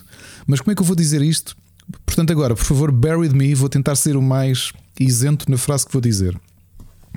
Mesmo com esta aquisição, do ponto de vista comercial, é interessante. O Call of Duty vende muito, a versão mobile faz muito dinheiro, mas do ponto de vista de jogos realmente relevantes que possam ser uh, candidatos a Game of the Year, a, PlayStation, a Microsoft continua a ter zero. Comparado com a quantidade de IPs da PlayStation que são verdadeiramente relevantes para o mercado todo e que estás a falar de jogos quando são lançados, que há uma expectativa grande de fazerem avançar a indústria, de fazerem avançar o meio. E atenção, isto não é dizer que a Activision Blizzard e que a Microsoft não têm ótimos jogos. Que têm, obviamente. Relembro, o meu jogo do ano 2021 é o foi Forza Horizon 4, 5, 4, que. Forza Horizon 5. Não é isso que eu estou a dizer. Olhando é para uma visão alargada da indústria ainda hoje, tirando o Call of Duty que vende, mas o Call of Duty é um jogo que vende, é um jogo comercial. Para mim, o Call of Duty está no mesmo patamar de um FIFA. Vendem bastante, são importantes para o mercado, olhando na perspectiva de que este jogo faz avançar o meio, faz avançar o mundo, não faz. Ok? Um God of War faz isto. E eu estava a dizer ao Machado: vamos falar da PlayStation.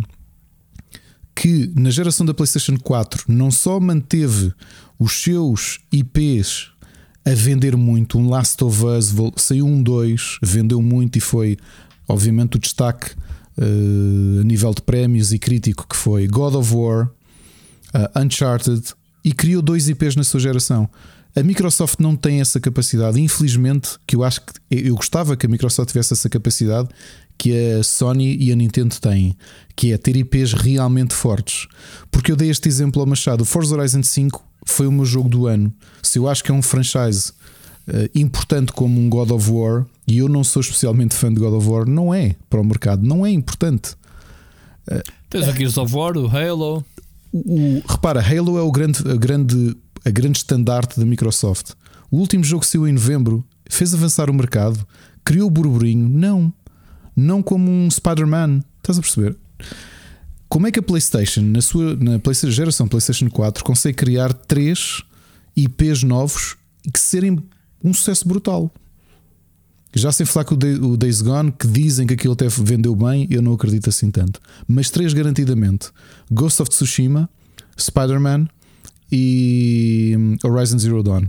Três IPs novos da geração anterior. Que neste momento, se calhar, já estão no patamar de expectativas, no mesmo patamar do Uncharted de um God of War. Estás a perceber? A Microsoft uhum. não tem esta capacidade. Epá, e aqui lamento. É por isto mesmo que eu tenho que dar. Eu nem acredito que vou dar razão ao Steve Jobs. a sério. Porque eles têm dinheiro, mas falta-lhes o resto. Não têm. Estão artificialmente a comprar talento. Vamos, vamos lá uma coisa, mas tu também estás a ser um bocadinho. Hum, Okay. Estás um bocadinho a olhar para o Call of Duty. Uh, Lembra-te que a Activision tem uh, licenças que tu não te lembras. Tem oh, dezenas Rui, Rui, e dezenas Rui. de não, jogos. Não, não, não, não, não. Não, disseste bem. Pera. Tem licenças, pera. mas tem feito alguma coisa com. Mesmo a Activision não tem feito tem. alguma coisa com então, mas a micro... Pera, agora ia falar nisso. O Phil Spencer, na entrevista que deu, quando o pessoal começou a perguntar pela Call of Duty, não sei o quê, sabes qual foi a resposta dele? Isto, isto é, é, é faz-te dar beijinhos ao, ao homem mesmo. Que é, pá, Uh, o que me interessa a mim é olhar para os jogos que eu adorava da Activision da minha infância. Repare, ele a falar na primeira pessoa. Séries como King's Quest, os point and clicks da Sierra, o Guitar Hero, e ele até diz: pá, eles têm lá aquele Wagsand que eu adorava. Pá, o que é que ele quer? E o Tony Hawk quer pegar nos estúdios que neste momento 10 estúdios estão de volta de Call of Duty, provavelmente vai-lhes retirar o lançamento anual, que foi uma das coisas que foi falado também no meio disto tudo estratégia nova, e vai devolver aos estúdios aquilo que eles realmente querem falar, eh, fazer. Sabias desse, desse sabia, sabia, estamos aqui para analisar. Isto, porque isto a minha, é, o, é o Phil Spencer. Agora, espera, deixa-me só dizer duas coisas. Eu já estou como o outro. Como é que se chama o, o, o analista da SIC do domingo, o Marcos Mendes? Duas coisas. Em primeiro lugar, já me perdi. o raciocínio travaste-me. Uh, duas coisas, sim. Que é. Ele quer uh, dizer aos estúdios: deixem-se estar, aguentem-se. Ou seja, aquilo para te responder ao bocado que as pessoas é contam, que é as equipas, se quiserem pegar naqueles IPs que fizeram, que agora já não fazem, como a Toys for Bob, que, que fez ainda agora o Crash Bandicoot, que, que já estava a fazer Call of Duty, deixem-se estar, ou seja, a massa crítica, que é não queremos comprar uh, estúdios vazios, que a Microsoft já teve a sua lição em relação a isso, mandou uma mensagem para dentro que é: se eles quiserem fazer esses grandes êxitos, se tiverem vontade de trabalhar, a gente vai-lhes adicionar recursos e vamos garantir que eles peguem nessas licenças que a mim me interessam pessoalmente. A outra coisa é exatamente desviar as atenções só do, do, do Call of Duty, que é irem buscar. Imagina o que é entregar um King's Quest ou Team Schaffer, Double Fine, por exemplo, se mais ninguém pegar nos jogos. Estás a ver o potencial uhum. disto? Pronto, agora diz, desculpa. Isso é bonito e agora vou o contra-argumento de advogado do diabo. Uh, relembro o entusiasmo todo de Mass Effect e a forma como tu atiras um, atiras um IP ao chão. Uh, que há essa possibilidade também. Portanto, vamos ver. É uma versão bonita e romântica do Phil Spencer. Espero que funcione, porque nós queremos aqui. São bons jogos. Uh, no final do dia Oh, opa, yeah, vai, vais, vais, então, quer dizer, dizes que queres analisar o que ele diz. Agora vamos esperar daqui a 10 anos a ver qual é o resultado, o fruto desta, desta união. Lá, claro, intenções, intenções são o que são. Ele tem oh, esta intenção então, disto é, acontecer. É, o que é que queres é, que eu te Estás como o outro. Prognóstico só no fim do jogo. Não é prognóstico então, só no fim do jogo. Sim, obrigado. Não é prognóstico só no fim do jogo. Uh, teres os IPs, teres estúdios, pode não ser, pode não, mesmo assim, pode não Nunca resultar. é Nunca é, pronto, mas vamos ver. Como estava, não estava bem. Tipo, a Blizzard a morrer, a Activision só dependente do Call of Duty, portanto, as coisas como estavam atualmente. O, o que é que dizia a Activision a ti pessoalmente? Olhando para um ano atrás, antes da polémica toda, o que é que dizia? Zero. Ah, tá pronto. E agora, o que, é que, pode, que é que pode dizer no seio da Microsoft? Neste momento, ainda zero. 0,1 pelo menos. Houve uma coisa, há outro aspecto importante neste negócio. A Activision tem a King. Onde é que está o dinheiro nos videojogos, Ricardo? Sim, sim, sim. É no mobile. E a Microsoft está aqui mais uma dentada ao mobile, que é um, um dos mercados. Tens claro. o Call of Duty Mobile, tens o, o, o Tem, Rui, Crash. tens toda a razão. Eu continuo nesta versão cínica de quero ver se a Microsoft, mesmo com esta visão romântica do Phil Spencer, do ah, tenho saudades do King's Quest, se vão conseguir yeah. ter a capacidade de criar jogos que, uh, mesmo IPs conhecidos que já perderam gás, que cheguem sequer perto daquilo que é a capacidade da PlayStation e da Nintendo de criarem IPs certo. de força. Então, agora a Microsoft diz assim: Olha, quer jogar o Crash Bandicoot e o Spirit of the Dragon? Sabes onde é que vais jogá-lo? no Game Pass. Pode ser, podem dizer isso tudo. Novamente, então... o, e o Crash Bandicoot é um. Sei lá. É um.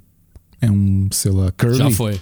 É um Donkey Kong? Já foi, claro que foi. Já foi. Já, já foi. Já foi a flagship do. O, foi... o Ratchet Clank também já foi. Bandeira morreu e ressuscitou. Sim, verdade. Portanto, portanto uh, olha uma coisa. Outra coisa muito gira deste discurso todo é que ele, eles dizem que. Uh, estou no gaming não, não só não para fazer, digamos, concorrência à Nintendo e à Sony e à Valve, ele também falou. Diz que quer dar as mãos a eles. Vá lá, entra, estou eu uh, a analisar uh, para puxar pela indústria. E então, onde é que está a concorrência deles? A Microsoft está-se a posicionar nos videojogos para ombrear com os seus uh, com os seus pares tecnológicos. Estamos a falar, obviamente, do, do Meta, do Google, da Amazon. E então ele, ele diz que, olhando para uh, a Google, o pilar deles é o search, né?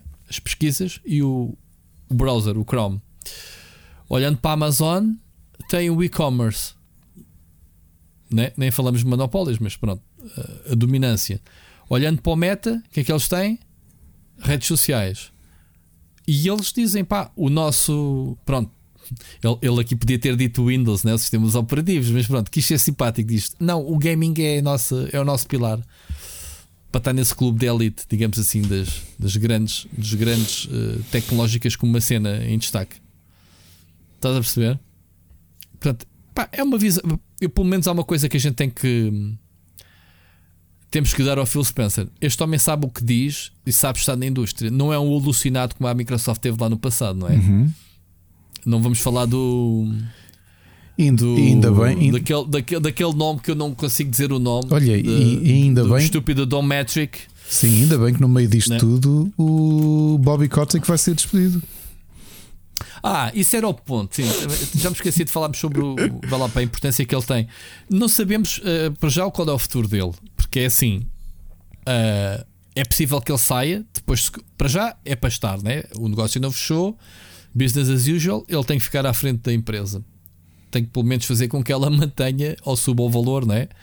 Uh, para que a Microsoft, quando, fechar, quando fecha o negócio, não, não, não ficarem a perder. Agora é assim: na eventualidade da saída dele, o, ele, o Bobby Kotick nunca meteu o lugar à disposição. Disse: é pá, eu estou aqui para o que der e vier, para o que precisarem.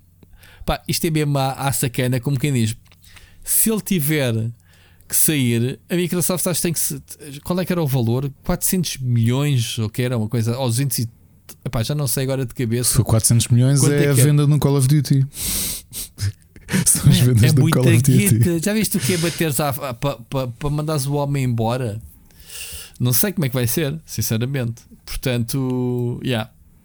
Depois digam, yeah. que o sistema, é assim. depois digam que o sistema funciona quando especialmente com a falta de leis laborais na América, mandas um funcionário embora com a mão à frente e é outra atrás. Eu sei, eu sei que é difícil, mas ele não é um funcionário, oh, ele é um acionista maioritário. Rui, é o que eu digo, muita, é digo. muita é, cota na Como o sistema é bonito. E depois tens um tipo notoriamente que alimentou este este ambiente de nojo da Blizzard e, e, para ir embora ainda pode levar umas centenas de milhões. É pá. É... Ah, ah, ah, então, mas ouve lá, isso basta olhar para o ano passado, antes desta polémica toda, quando a Activision teve aí um, uns maus momentos, não foi? Em termos de receitas, em que o Bob Kotick disse: Olha, os assine... como é que era? A, a, a board, como é que era? A, a board os diretores iam, iam perder metade do ordenado, o que é que era? Iam só receber metade do ordenado. E, depois mostrou-se que o, o, prémio dele era tipo três vezes mais que o ordenado, estava-se a ralar bem para o ordenado. Quem diz prémio diz obviamente os shares, não é? diz, uh, quando há distribuição de lucros, ele tem X% da empresa, tem direito a isso. Eu, eu, isso é uma das coisas que eu sou um bocado frio em relação a isso. Estás a dizer, ah, grande sacana, empregados a morrer à fome. Man, o gajo é dono da empresa, tem porcentagem. Chega a hora das partilhas, ele não tem que receber o dele. Se fosse a tua empresa, não era a mesma não, coisa, Não Ricardo? estou a dizer que não, só estou a dizer como o sistema é engraçado. Pronto, agora, um exato, pronto. Agora é assim, ele não é propriamente nem um patrão nem um empregado. O gajo é simplesmente um acionista, não é? Portanto, e foi, foi ele que juntou a malta para separar da, da vivenda. E portanto ele tem ali muito poder dentro, obviamente. Mas também te digo uma coisa: a Activision é o que é, são os quê? 25 anos que ele está à frente da empresa. Portanto, ele é bom no que faz, ele é um grande sacana. Pá, o gajo é deplorável. Teste o gajo, ok? Eh, desde sempre, desde as histórias dos estúdios que compra e, e encosta e fecha e IP, sempre foi uma pessoa que eu pessoalmente sempre detestei. Agora, olhando para ele, se eu fosse acionista, eu queria tê-lo lá no lugar. Tanto mais que o gajo foi super protegido pelos acionistas, porquê? Mano, este gajo entrega, este gajo faz o trabalho dele, percebes? Agora é deplorável o homem. Percebes a diferença do, do, do que eu penso sobre ele? Não percebes? Uhum. Sim, sim. De um ponto de vista é eficaz, o gajo é bom, é, é dos melhores gajos da indústria. Pronto, não há hipótese. Agora é uma besta, é, sempre foi. Portanto, não está ao nível de um Dom Metric, atenção. Dom Metric continua a ser a maior besta. A seguir vem o, o, o nosso amigo da Gearbox, ok? Uh, e depois em terceiro lugar, provavelmente o Bob Kotick. Portanto, estes três venham ao diabo e escolha, sinceramente. Enfim, não sei se há mais alguma coisa a acrescentar, Ricardo. Podíamos estar aqui a noite só a debater isto, porque realmente há sair não, muitas coisas, epá, né? foram saindo. Mesmo assim, apesar, do, apesar de tudo, continua. O meu desconforto com empresas demasiado grandes é a mesma que eu tenho com a Disney e afins. Eu também não. Vamos lá ver, eu disse isto no meu blog. Eu também não sou. Se me perguntares, Rui, és a favor? Eu não sou a favor. Epá, eu para mim não compravam. Mas depois, por outro lado, tens que pensar quanto tempo mais é que a Activision ia durar e, e o arraste e se calhar o trambolhão que ia dar na indústria. Não achas que se a Activision de alguma forma uh, explodisse, não era a própria uh, toda a indústria uh, que ia sofrer com isso? Não. Achas que não? Não. Okay. Não, acho que as coisas já são grandes o suficiente para tu conseguires isolar casos uns dos outros. Tu não, tem, não acredito que haja um efeito um efeito dominó no, na indústria de todo, porque continuas a ter uma grande confiança em muitas empresas. Uma Nintendo okay. continua a segurar as pontas, uma Sony também, a própria Microsoft. A Blizzard era, pá, olha, os, os neoliberais é que falam disto, não é? A mão invisível do mercado. Era isso, era a mão invisível, invisível do mercado a esganar a, a Activision. Se mereceu, se realmente está no mau caminho, que aconteça. Yeah. Olha, a gente não se livra de mais notícias, vamos continuar. Portanto, isto, isto, isto é quase um episódio de rant. Ou não? Ah, é por isso, não. só mesmo mais. Viste, uh, já aqui falámos que um dos jogos que tu mais, estás mais ansioso para este ano é o Lego, né? Uh, o Lego. Uh, como é que se chama-se? A trilogia completa? Da é, é Skywalker Saga. Skywalker Saga. eu também vi. Viste o, o, gameplay que eles lançaram a semana passada? Vi. 6 minutos. Queres, queres muito jogar, não é? Epá, o jogo está impecável. Mas depois temos aqui o outro lado, né? as notícias que a gente já sabia, atenção, de que a cultura da TT Games é, é, tipo crunch sempre. Sim, 80 a 100 horas por semana. O que é isto, meu? Isto, isto é uma. Isto é, é, muita, é muita fruta. Uh, o, que é, o, que é, o que me deixou chocado, pronto, isto, a gente já sabe que isto na indústria acontece e não vamos ser hipócritas de dizer, ah, agora já não quer jogar o jogo. Epá, faz-me lembrar de nunca mais vejo futebol porque as bolas da Adidas são cozidas eh, pelos meninos que são explorados. Percebes? Epá, não, quer, não quer ser hipócrita. Mas não deixa de chocar de que uma empresa, em, nesta altura do campeonato, planeie os seus jogos a ter em conta o crunch time. Ou seja, os trabalhadores, em vez de trabalhar em crunch time em, em, em alturas específicas da produção no fim da produção para garantir que o produto. Não. Eles são sempre em crunch, porque todos os jogos Lego são sempre acompanhados de um filme, não sei o que, que tem um. Ou seja, os jogos que são planeados já têm aquele deadline final, ponto. Ou seja, desde o início até ao fim, que é tudo feito em crunch. E depois é a chantagem interna, que é: olha, ai tu, não, ai, tu vais sair à tua horinha, olha, estás a prejudicar o teu colega, que vai ficar ali até tarde. É isso mesmo que tu queres, olha, vai haver consequências. Que é isto, meu? Olha, coisas piores Isto que é eu não- válido para esta empresa É. como contra qualquer, atenção. Coisas piores. Antes da TT Games ser comprada pela Warner, já Uhum. existiam regras que não podiam atender o telefone na, na sua secretária, o seu telefone pessoal, não podiam usar a internet. Eh, e para além disso, a malta do QA dizem que são muito bullied na empresa e que são, que são Sim. destratados na, na própria companhia e que não podem ir aos pisos onde estão a ser desenvolvidos o resto dos jogos, onde normalmente estão os recursos humanos, se não forem com um chefe supervisioná-los a andar nesses, nesses pisos. O que quer dizer que eles também não conseguem ter acesso ao- aos recursos humanos para fazer queixa dos chefes. Uh, bem, mas sim, as descrições todas internas da TT Games não sabia, mas em 2008 tinha sido considerada uma das piores, uh, uma das empresas onde com pior satisfação dos trabalhadores. Yeah, das sondagens internas Yep. dos trabalhadores. Em 2008, portanto, nada mudou nestes 14 anos, Pois, 15 anos, não é? De onde é que vem esta empresa? Isto é a Travel Styles, mas isto, isto é, é- De onde é que vem esta mentalidade, Ricardo?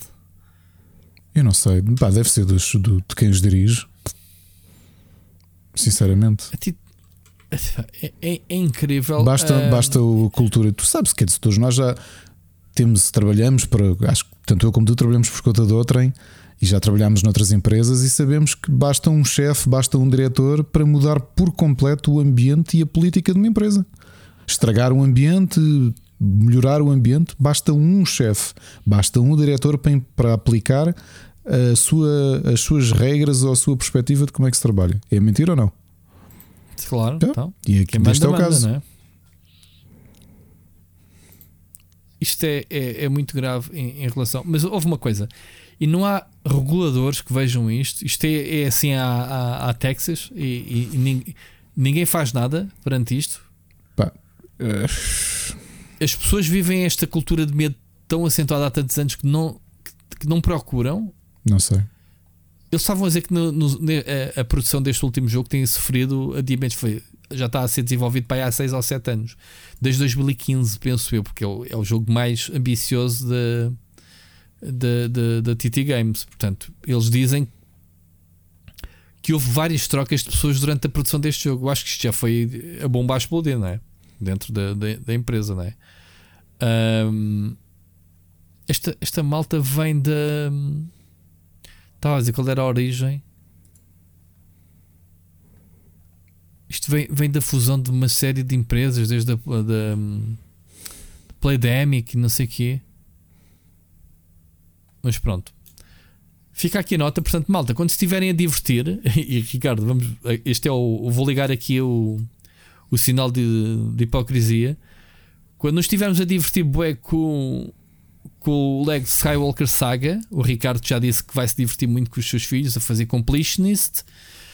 Vai fazer tantas horas de completionist como as pessoas que fizeram o jogo trabalharam durante uma semana em crunch, 100 horas numa semana, para que o Ricardo pudesse divertir.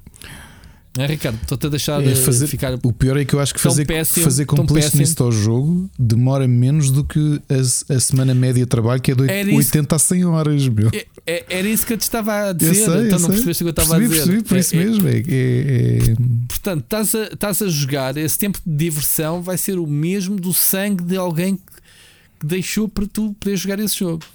E isto é válido para a indústria toda, malta, não tenham dúvidas, ok? Tirando, sei lá, algo- estúdios com mentalidade, nova geração, isto, isto é. Basta olhar para, para a IA, suppose, estamos fartos de falar neste assunto, que já foi há mais de 20 anos. Lembras-te da esposa da IA, nesse caso? Qual é? Não, qual é que era? Não te lembras da da Yas Pose?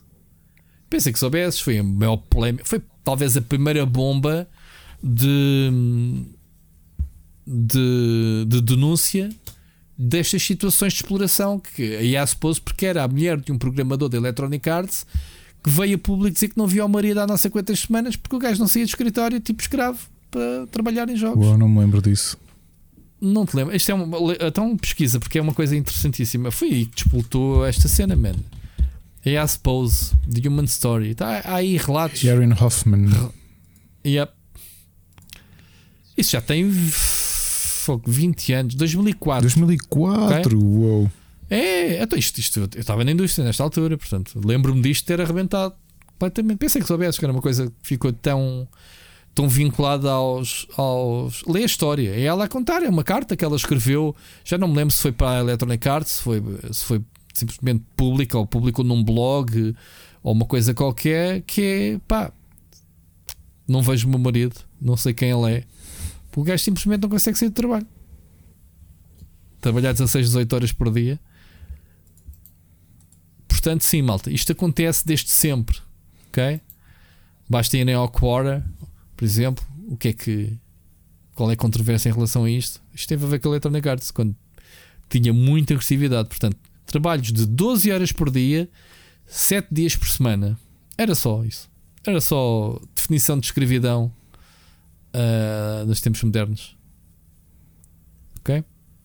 Aconteceu depois em 2010 na Rockstar San Diego. Portanto, malta, os vossos GTAs e essas coisas todas, ninguém está inocente nesta indústria. Por isso é que eu estava a dizer ao bocado: deixemos de ser hipócritas. A gente não tem nada a ver com o que se passa nas empresas.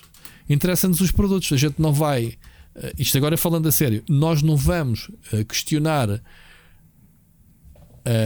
a mão de obra por trás da pasta de dentes que tu utilizas para lavar os dentes, Ricardo, não é? Tu usas porque precisas, tu jogas porque precisas passar o tempo para te divertir.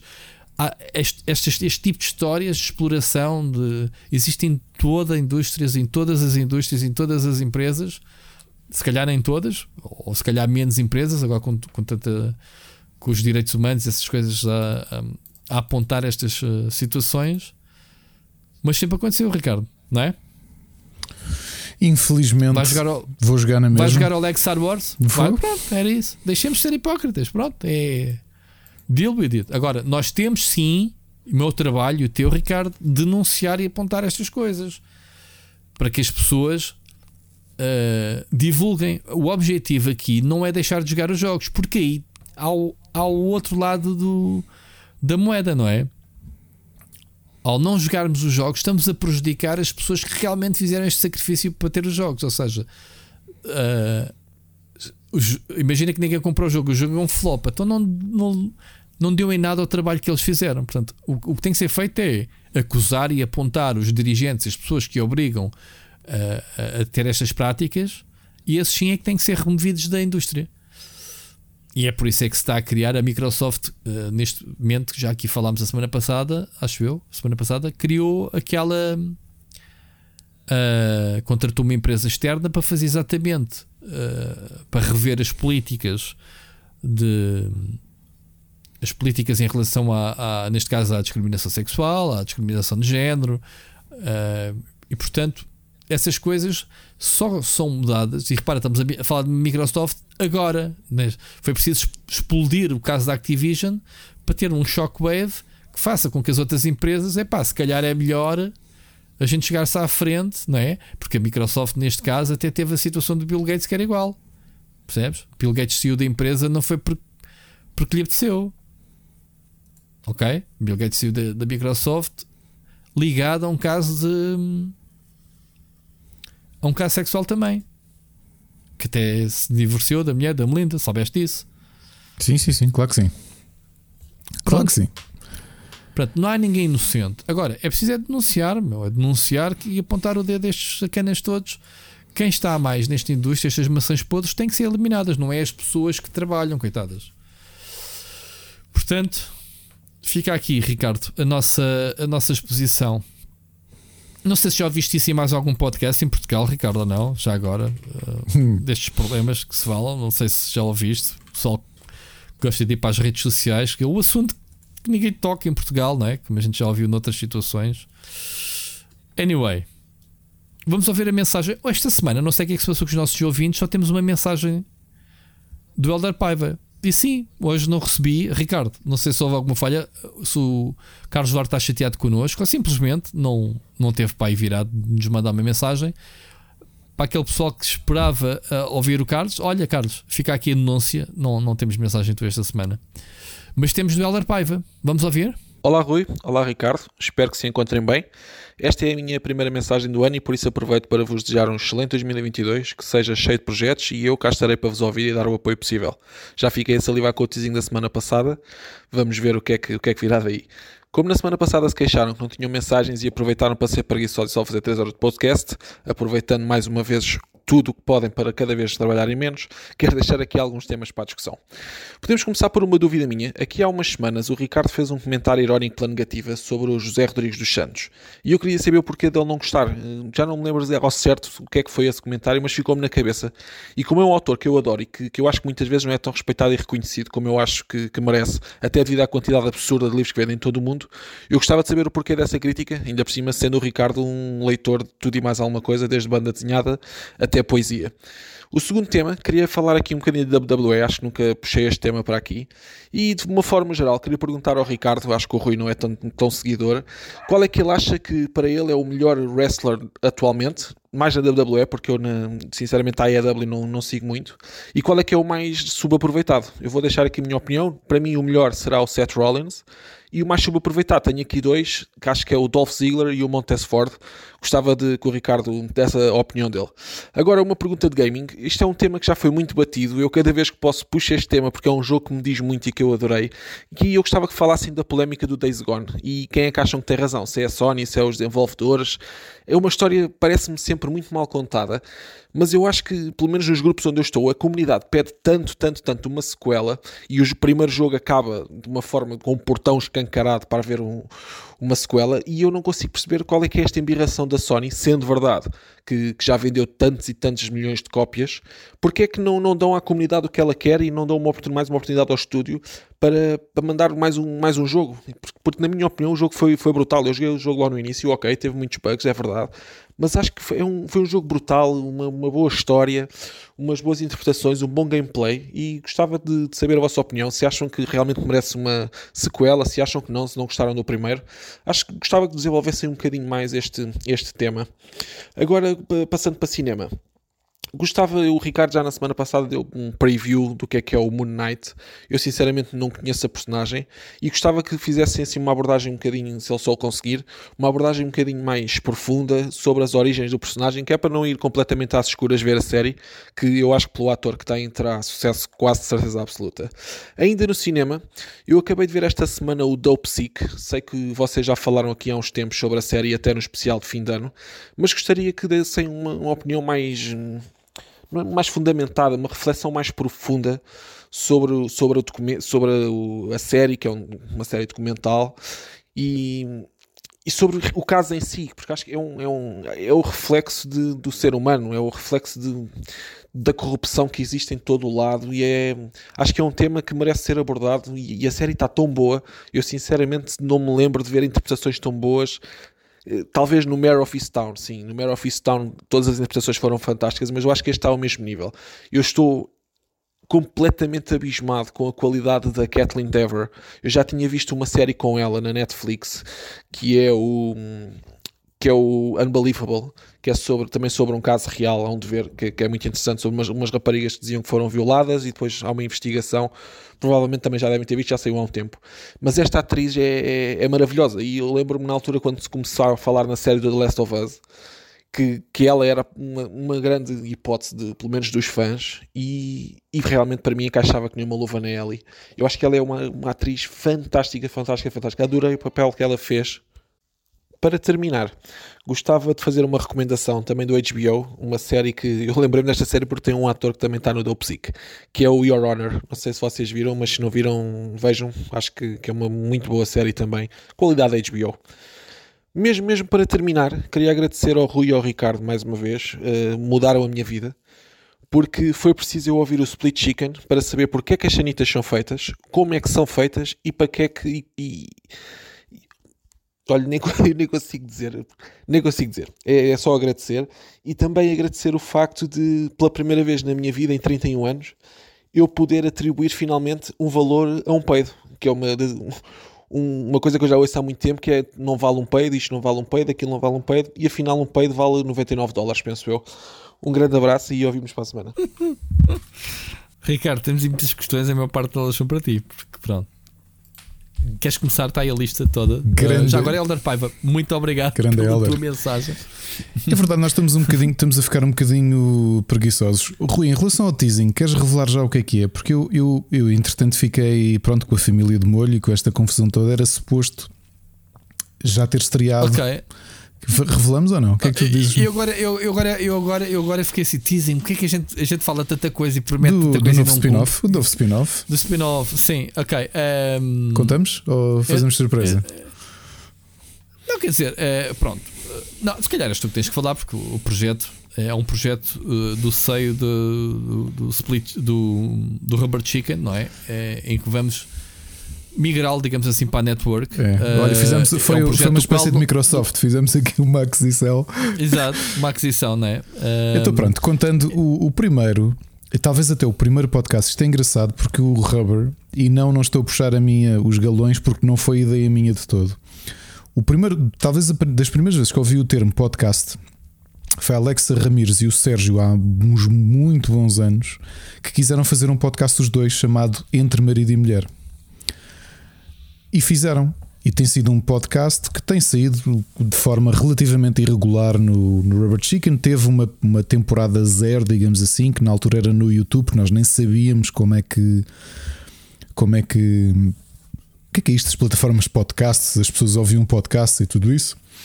E quando nós arrancámos com o Split Chicken, a Alex e o Sérgio uh, migraram, digamos assim, fizeram a primeira temporada oficial no perfil do Rubber Chicken. Aliás, que foi criado até antes do Split Chicken. O podcast acho que já tem uns 3 anos. 4 anos até. Uh, na versão Spotify, na versão YouTube já tem uns, uns 6, acho eu. Isto não fazia sentido, porque o perfil do Spotify, do Anchor, do, do Rubber só existia para albergar o entre marido e mulher que não tinha uma regularidade fixa. O que era uma pena, porque houve ali, normalmente a Alex e o Sérgio convidam pessoas, eh, tem sempre um convidado, quase sempre tem um convidado para falar com eles sobre alguns temas. Tiveram o Moraes para falar sobre, sobre o mercado atual, ou aliás o streaming, o mercado de streaming. O, o Moraes, aliás, o Dino, a pessoa por trás do personagem, e tem tido ali discussões interessantes, não só sobre videojogos, mas também sobre cinema, sobre televisão. E, e o que é que acontece? Do ponto de vista prático, nós temos o perfil do Rubber Chicken que neste momento só tem o alimentado os episódios do uh, Entre Marido e Mulher. No início de janeiro, aliás, há duas semanas, o Sérgio e a Alex vieram ter comigo. Olha, gravámos já dois episódios sobre os nossos, as nossas escolhas do ano, que agora para, para, para continuar. E eu conversei com o Rui e disse: lá, acho que isto não faz muito sentido, quer dizer.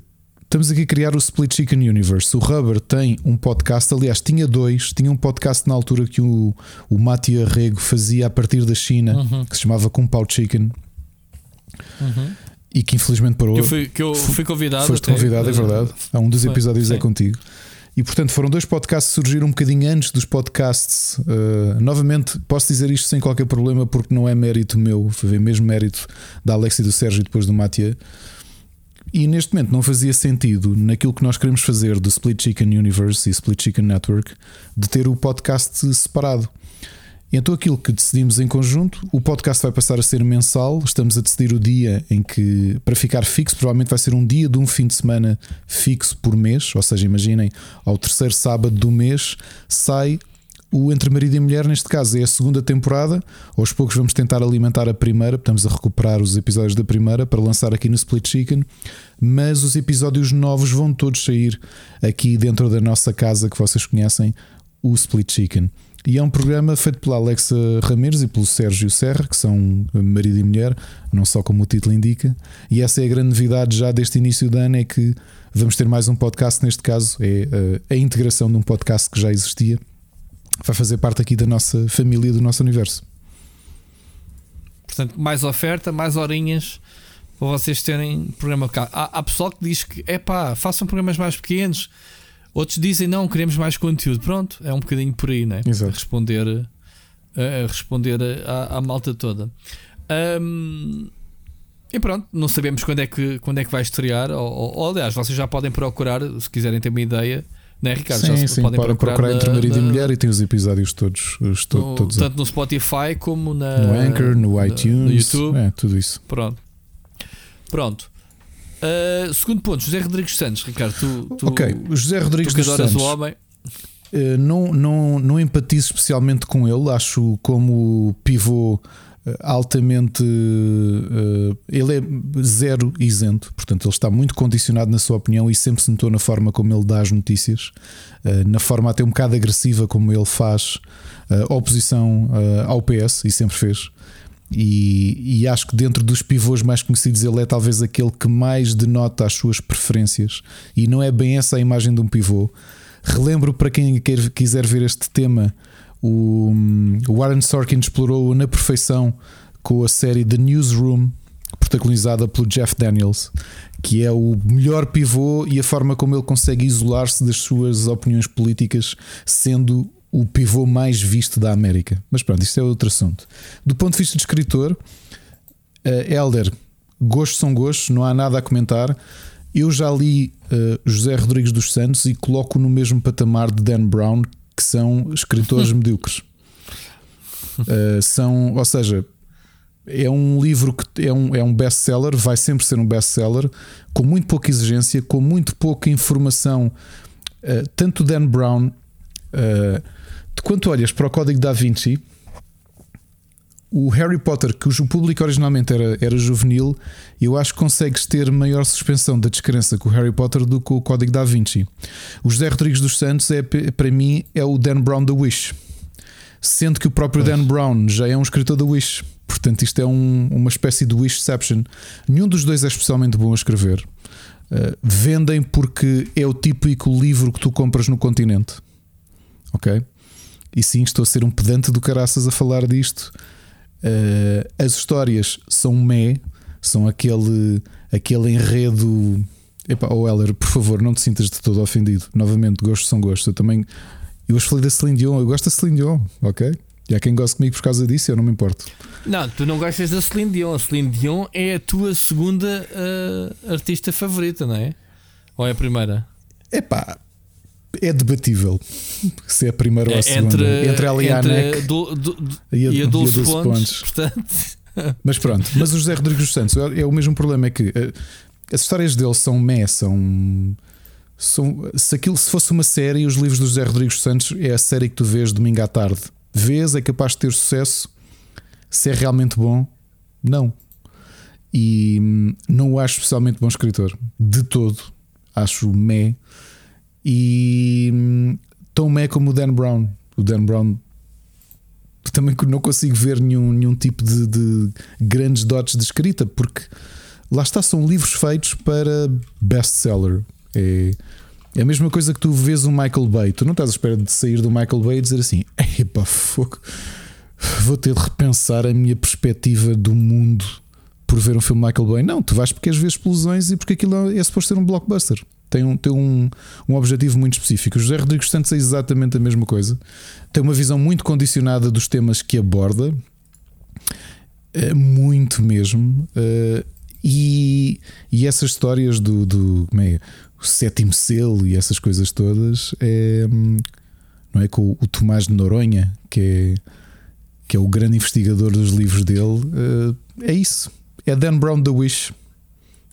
E, e, pronto, e vendeu imenso. Né? Estava aqui a ver o sétimo selo, vendeu 140 mil cópias, o que é imenso. Relembro que. Mas em Portugal ou no mundo? Hã? Em Portugal ou no mundo? Uh, epá, não sei. Vendeu 140 mil cópias. Mas 140 mil cópias no mundo não é pouco? Uh, para um livro português, não que eu ia relembrar que um Herbert Welder tem tiragens de mil livros. ok, só para relembrar isso. Uh, e depois, o que é que eu não gosto dele? Uh, notoriamente, ele é um tipo que está tão à direita que até o ano, o ano passado, não, porque já estamos em 2022. Não esquecer quando ele aos poucos a justificaram dos seus últimos livros que. Hum, epá, que foi, foi hum, a perspectiva que ele deu uh, sobre o Holocausto, não é? Que, ah, se pensarem bem, os. Quer dizer, eles foram, os, os judeus foram gaseados até uma forma humana de morrerem. Uh, o, o, que dizer sobre isto, não é? Que, não, quer dizer, tu foste alvejado só porque, pronto, é mais fácil de morreres com um tiro do que a torturar-te. Uh, lamento, José Rodrigues Santos, eu tenho zero respeito por ele zero mesmo. Que, tanto como escritor como como pivô. Mas é, não se pode agradar a todos. Provavelmente ele, ele se me conhecesse ia detestar-me, portanto ficámos empatados. E acho que ficamos por aqui. Olha, em relação a WWE, para mim, os dois melhores wrestlers da WWE atual é curioso dizer Seth Rollins.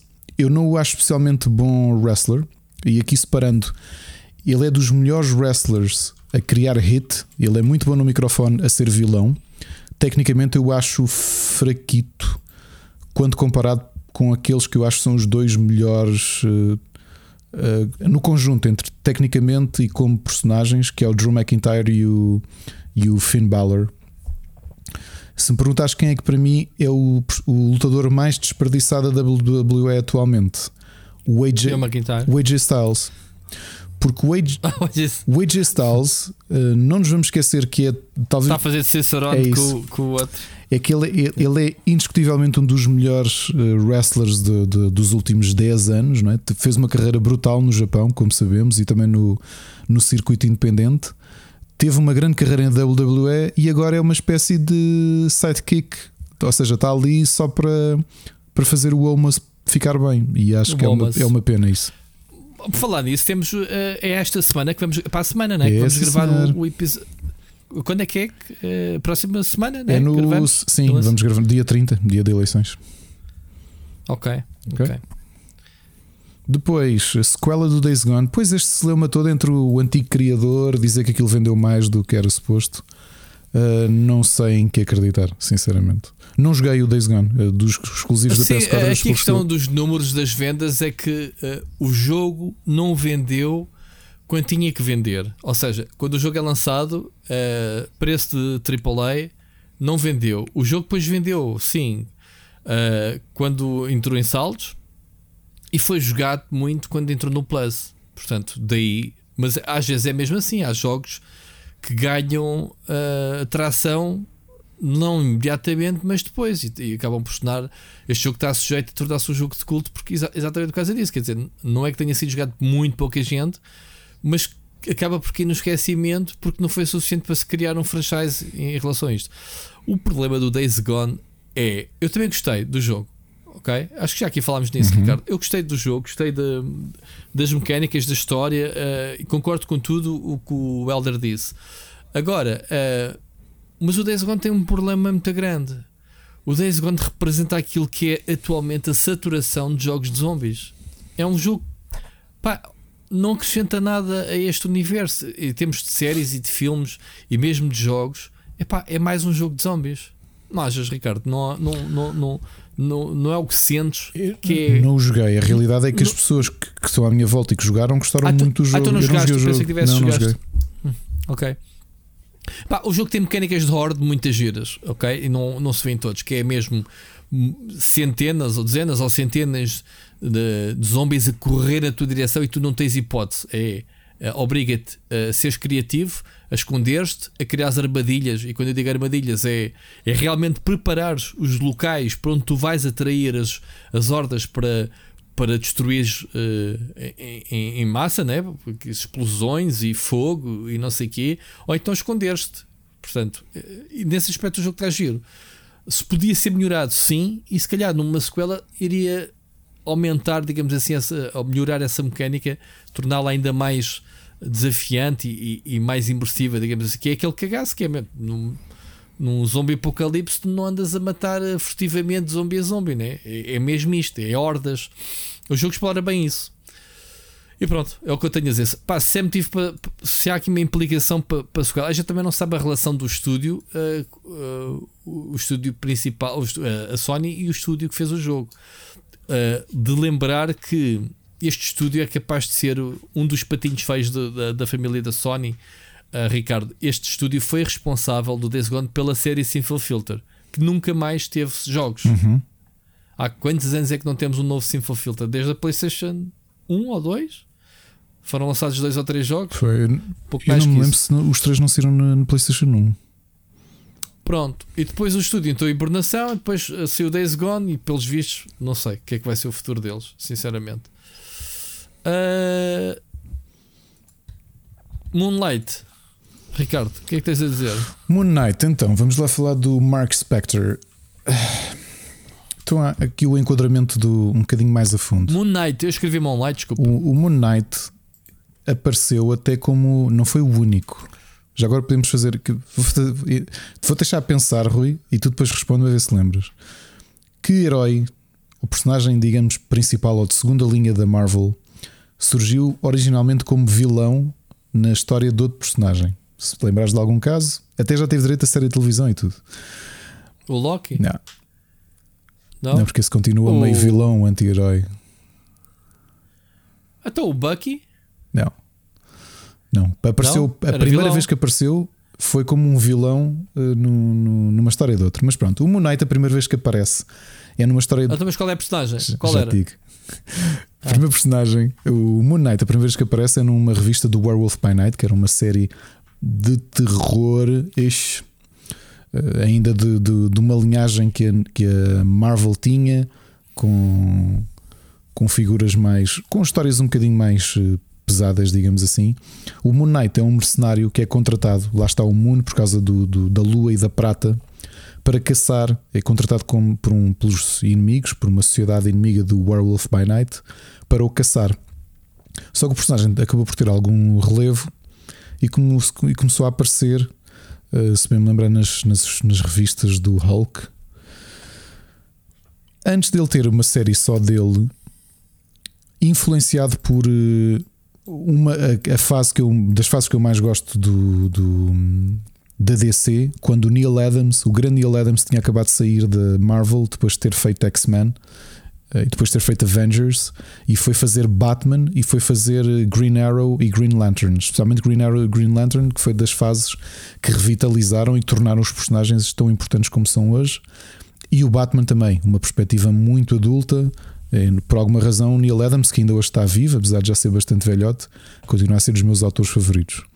O Bill Sienkiewicz estava tão influenciado por isso que fez grandes transformações ao Moon Knight de forma a aproximar as histórias do Moon Knight daquilo que ele lia enquanto fã que o Neil Adams tinha feito ao Batman. Ok? Na realidade, acabou por ter depois uma, uma série, já não lembro se foi o Bill Mantlo que escreveu, mas foi com o Bill Sienkiewicz a, a desenhar as histórias eram interessantes, adicionaram esta camada, como eu tinha dito, sobrenatural, com o Deus da Lua. Mas vou-te ser sincero, Elder, eu lia, porque na versão portuguesa as histórias do Moon Knight apareciam na revista brasileira do Capitão América, mas eu nunca gostei do Capitão América e depois no Incrível Hulk, eh, da Abril também. Nunca fui especial fã do, do, das histórias dele. Portanto, li Uh, mas para te ser sincero, nunca consegui retirar grande coisa, tirando aquela fase que, eu, que falei aqui, dele ter tido múltipla personalidade e de afinal o Mark Spector, que era um mercenário, tinha uh, um problema mental e tudo isso. Tirando isso, eu nunca, nunca fui grande fã do Moon Knight, nunca foi um personagem que tivesse batido muito. E, e também não te posso, se me perguntares assim uma fase emblemática não te consigo dizer. A única coisa que eu, que eu retiro de, de, do Moon Knight é o facto do Bill Sienkiewicz ter saído lá e depois sim, para quem leu banda desenhada nos anos 80, saltou daí para fazer uma grande run nos uh, Novos Mutantes, que também foram publicados na revista brasileira, que ele pegou, pegou nas histórias e bem. Uh, Lamento não ser mais. Eh, não sei se notas a minha falta de, de entusiasmo com o personagem, mas eu acho que é um personagem de segunda linha. Ok, personagem que apareceu originalmente como vilão e depois teve tanto sucesso como vilão que, que passou para a primeira linha como herói, o Punisher. O Punisher surgiu a ah, primeira vez como okay. vilão do, do Homem-Aranha, se bem me lembro, numa história desenhada pelo John Romita ah, John Robert Jr. Senior, o primeiro. Ainda foi na primeira fase Sério? do Spider-Man, quando era escrito pelo Jerry Conway. Ah, fogo. Eu sempre tinha esta revista em. Numas versões, não sei se chegaste a cruzar com essas revistas, Rui. Nos anos 70, depois do 25 de Abril, existiram umas versões um bocado maiores, ali quase. Epá, entre o A4 e o A5, com um papel muito fraquinho, de histórias portuguesas, histórias traduzidas para português de Portugal do Homem-Aranha saíram pouquíssimas revistas. E o meu primo tinha a uhum. revista onde aparecia o Punisher pela primeira vez. Ok. Uhum. Epá, e realmente o personagem era muito. Era muito emblemático, não é? Porque quer dizer, ele aparece com aquela caveira no peito e com aquela. Tinha, tinha presença, portanto foi, fez sentido que ele tivesse ganho tanto destaque. Uh, pronto. Era só aqui aquele momento de. Não sei se neste momento, se, se quem nos está a ouvir, alguém se lembrou desta. Provavelmente o Machado disse: Ah, eu acertei. Um... Não, mas houve uma coisa: o Moonlight, por ser, uh, por ser um, uma personagem de segunda linha, pode surpreender, não é? Ou seja, as expectativas não estarem uh, é possível. elevadas, não é? É possível ver o caso do que aconteceu com. Quer dizer, no meu caso, mas também tem a explicação por causa da, da, do vilão, que foi o que aconteceu com a Jessica Jones, que também era uma personagem terceira linha e a Olha, série foi interessante. Com a, com a vilã do da Scarlet Witch, que vai ter uma série agora, só dela. Agatha Harkness. Ah, sim. Sim, também é um, uma situação interessante. Ela teve algum destaque na fase do John Byrne uh, Avengers of West Coast, que cá era publicado na revista Capitão América como Vingadores da Costa Oeste. Grandes histórias. Uh, na fase com o Magneto como vilão, tentar trazer os, os, filhos, a Wanda e o Pietro, de volta para o pé dele. Estás-me a fazer mergulhar, ou oh, Helder, tu e o Rui estão-me a fazer mergulhar aqui na, na piscina das memórias da Marvel do, dos anos 80 e 90. Obrigado. Vais começar a ler outra vez. Uh, Dope Sick é realmente uma grande série, não é, Rui? Foi, também foi das tuas séries do ano, não foi? Não, foi do Miguel. Não foi, eu não vi ainda. Ah, ok. Ainda eu, eu acho que vais gostar bastante. Tenho mesmo essa certeza. Acho que ainda não houve ninguém que eu tenha aconselhado, mesmo fora do podcast, que tenha aconselhado o Dope Sick e que não me tivesse dito, pá, das melhores minisséries que eu já vi, porque é mesmo, mesmo muito boa. Está na minha lista. Já lá vamos, já lá vamos depois mais para a frente. Olha, uh, ele trouxe aqui um, um, uma sugestão que está nas minhas to watch list. Eu estava a pensar até ao final do mês começar a ver. O Your Honor é protagonizado pelo Brian Cranston. Para quem não se lembra, é o Walter White. É a nova série que ele tem na HBO. Ah, é? é. E, e, é argumento suficiente. Os reviews têm sido é muito, muito positivas. Eu acho que ele é um juiz, não quer não quer estar aqui a enganar. Acho que é um, só confirmar aqui. Acho que o tema é mais político. Uh, pois que é uma adaptação de uma série israelita. É isso. É Ele é um juiz de Nova Orleans. É isso. Uh, que está a tentar proteger o seu filho que matou alguém num, num acidente de carro hit and run. Uh, mas olha, muito, muito interessante mesmo. Muito interessante. Ok. Ainda não começou, não? Já são 10, 10 eh, episódios e foi renovado para a segunda temporada. Ah, foi em dezembro. Ok. Tenho que ver. Siga. E depois, pronto, aqui uh... sanitas e uh, flatos, não é? Garrafas, uh, e são os extras que a gente traz aqui de vez em quando, mas é, é só quando estamos para aí virados. Hoje não é o dia de, de galhofa, hoje é um episódio dramático, muitas coisas a acontecer. Uh, e, e, por falar, e vamos aproveitar a boleia do, do, do One Night e vamos passar, Ricardo. Próxima, uh, a próxima epopeia, ou como queres dizer, o próximo evento da DC é a morte da Justice League. Quer dizer, ou seja, em comemoração à morte do Super-Homem, eles querem pegar nesse conceito e matar a Liga da Justiça. Fala-me disso, Ricardo. Conheço pouco, mas a imagem publicitária fez-me demasiado lembrar a morte do super-homem para eu dar grande valor a isto. Portanto, isto é uma coisa para. Ah, eles morreram todos até daqui a dois meses. Sim, sim, sim. Mas, eh, eles, mas é um evento do caraças. Eles vão todos para um, um, um mundo lutar contra cenas e acho que só uh, quem era a personagem, só uma é que se safa para trazer as notícias para a Terra que a Liga de Justiça morreu. Eu não sei se isto terá a ver com, com o jogo que a Rocksteady está a fazer, Kill the Justice League, se vai haver aqui um tie-in. Não achas que é muita coincidência? Não sei, sei que Ou acho seja, que o, o, Flash vai ficar vivo. O jogo vivo, já foi anunciado há uns dois anos. Quem é que o é? O Flash acho que é o único que vai ficar vivo. É o Flash? É. Uh, Pronto, pelo que diz aqui o IGN, já agora a notícia, um, e que é mesmo, é, é, é, inspirado no, no Funeral for a Friend, não é? Ah, uhum. Uh, portanto, uh, uh, tivemos, houve na altura uma, uma suspensão da revista por três meses, até surgirem os quatro, né? Super-Homens, depois, os, os, as variações, né? o Superboy, não sei o quê. E eles dizem que vão fazer isto. Que pá, já morreram, acabou há uma série de publicações, uh, não só da Liga da Justiça, mas as revistas singulares de cada personagem, vão parar. Ou, o que é que eles vão fazer a seguir? Claro que isso provavelmente vai ser. Uh, isto vai ser por um, provavelmente por um reboot, não, Ricardo? O que é que eles fazem nestas situações? Eu acho que o que eles estão aqui a preparar é os, os personagens que eles têm estado a, a, fazer grooming nos últimos anos, nomeadamente o filho homossexual do, do, do Kal-El, uh, os próximos Green Lanterns, que são dois agora. Tens um que parece um luchador e uma rapariga. Uhum. Uh, tens o acho que é o Tim Drake, o que é o. Não sei se ele ainda é o Robin, Robin. atual ou não, ou se é o, o filho do, do Batman, como é que ele se chama? Damien. Uh, portanto, acho que a ideia deles é, é passar o testemunho durante um tempo, provavelmente, e depois eles voltam. O regresso da Liga da Justiça. É isso. Então não morrem. Eu não acredito que morram.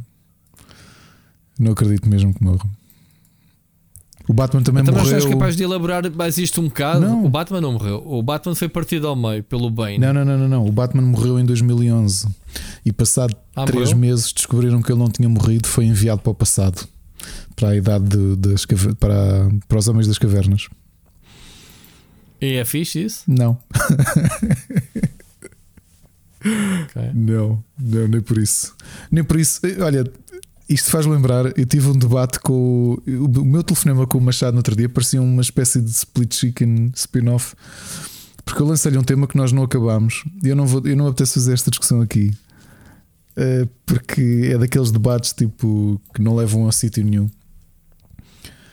Eh, eh, eu perguntei-lhe, como ele era fã dos dois universos, como eu era, qual é que ele achava que era o universo que tinha melhores personagens, a DC ou a Marvel. Mas a conclusão que eu, a única conclusão que vou chegar é, eu também não acho que as histórias da Marvel sejam nada de especial. Olha, gostei do King in Black recentemente, tu também leste, não sei se chegaste a ler tudo, achei piada, não acho que seja genial. É pá, tenho que retomar, comecei. Uh, Sim, estava a gostar. Eu acho que a, a, DC nunca conseguiu fazer arcos de história sequer próximos, tirando o Crise nas Infinitas Terras.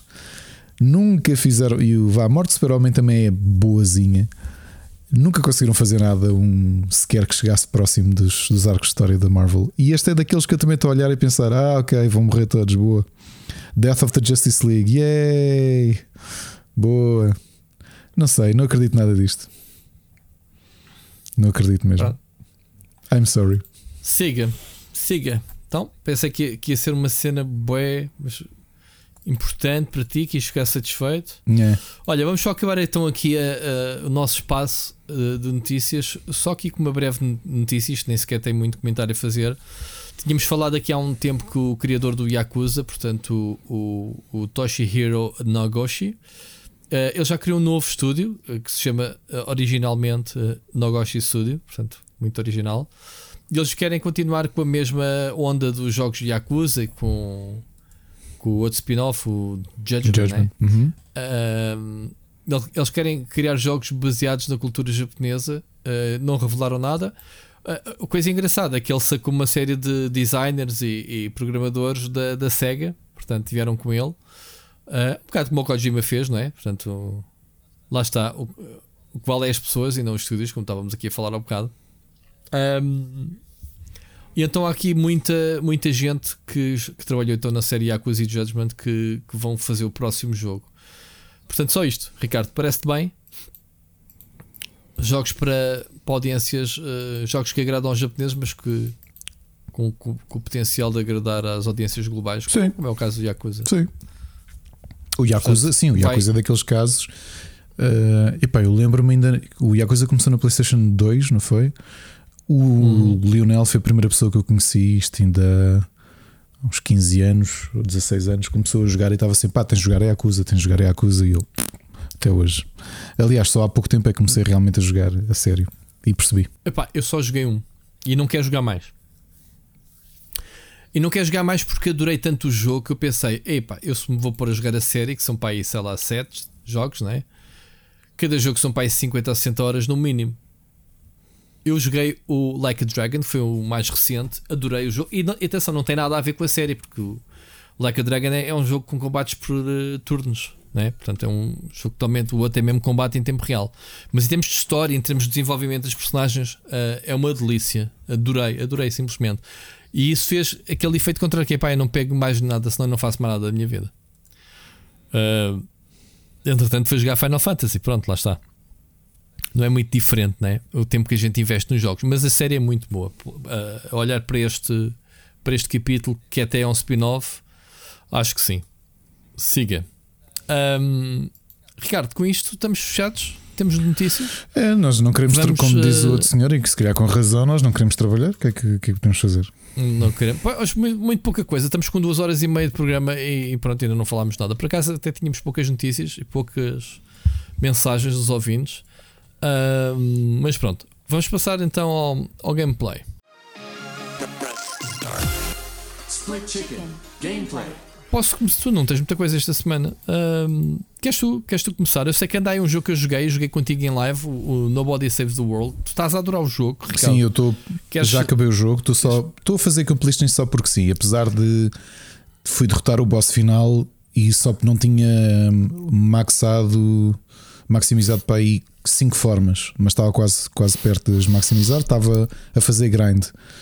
É um jogo da Drinkbox, eu adoro a Drinkbox, acho que joguei praticamente tudo, só confirmar se sim ou não, para não estar aqui a mentir. Uh, é, um, é um jogo de aventura. Uh, sim, joguei tudo o que eles fizeram. Gosto muito do que a Drinkbox uh, faz, porque acho que eles são muito bons em pegarem géneros e pensarem-nos de e meterem o cunho deles. Aqui no Nobody Saves the World é um, é um jogo de aventura que faz muito lembrar os jogos de, de, de Zelda. Com uma diferença é que nós somos um nobody, somos um, um corpo vazio, uma forma, uma forma não é? Que tem a capacidade de, com, com uma varinha que ele apanha, que apanhamos logo no início, tem a capacidade para se transformar em outras formas. E à medida que vai evoluindo, digamos assim, ou que vai subindo o ranking dessas formas, vai desbloqueando novas formas e assim sucessivamente. O que é que as formas têm? Já, já, já agora o estúdio, tu disseste jogaste todos os jogos, mas o mais famoso é o Guacamelee. Sim, exatamente. Portanto, o Guacamelee é um Metroidvania, digamos assim, com inspirações de luchadores né, é, mexicanos. É. Muito engraçado. Siga. Uh, o que é que tem aqui o, o, Nobody Saves the World? Obviamente que lembramos logo dos uh, Zelda originais, mas há aqui muita coisa que, é, que é, acho que é a parte inteligente deste estúdio do Canadá, uh, que é interessante, que é hum, tem montes de referências o jogo. É, tudo aquilo que eles fazem, Zelda. eles metem o, os pontos dele. Para quem jogou Guacamele ou mesmo Severed, o Severed eu falei na tua live porque foi um dos meus jogos do ano. Originalmente era um jogo de Vita, mas também saiu para. Já saiu para Switch, saiu para a 3DS, para a Wii U, saiu para a iOS, ou seja, tudo o que permita ter touchscreen, porque o jogo foi mesmo feito a pensar no touchscreen. Uhum, para quem jogou. Guacamele é mais fácil de explicar isto. Os ataques do nosso protagonista, do uh, o Juan, Juan Aguacate, tem sempre uma espécie de elemento uh, associado. As cabeçadas partiam, porque os inimigos apareciam com uma espécie de escudo de uma cor e nós tínhamos de lhes bater com o ataque correspondente para partir essa espécie de escudo e depois poder-lhe dar dano. Eles têm muito este hábito, fizeram isso no Severed e fizeram aqui no Nobody Saves the World. Porque dentro dos 18 formas diferentes que nós temos, uh, cada personagem tem elementos diferentes nos ataques. O, ou seja, tu podes ir para uma dungeon e de repente estás a lutar contra inimigos que têm, têm proteção amarelo, proteção verde, proteção laranja ou proteção roxa. E tu tens de os atacar com uma skill desse elemento para lhe partir essa proteção para lhe conseguir dar dano, senão estás sempre a bater e não dás eh, dano nenhum. O que é que é interessante, para que eu achei genial, é que tirando o auto-attack, digamos assim, de cada forma, as outras três skills, estamos a falar do que está configurado para o nosso comando, para o, no meu caso, que estou a jogar com o comando de Xbox, para o ABXY, só o A, que é o auto-attack, é que é fixo no, na classe ou na forma, digamos assim. Os outros três, a ideia é nós customizarmos a, a partir, inclusivamente, de skills das outras formas todas. Ou seja, tens de construir builds e isso, uhum. tens mais 4 slots de habilidades passivas que também podes ir buscar de outras formas. A primeira está trancada, que é o da forma que tu estás a usar, e as outras três tens que pensar nelas e tens que imaginar para o desafio daquela dungeon o que é que levas, o que é que não levas.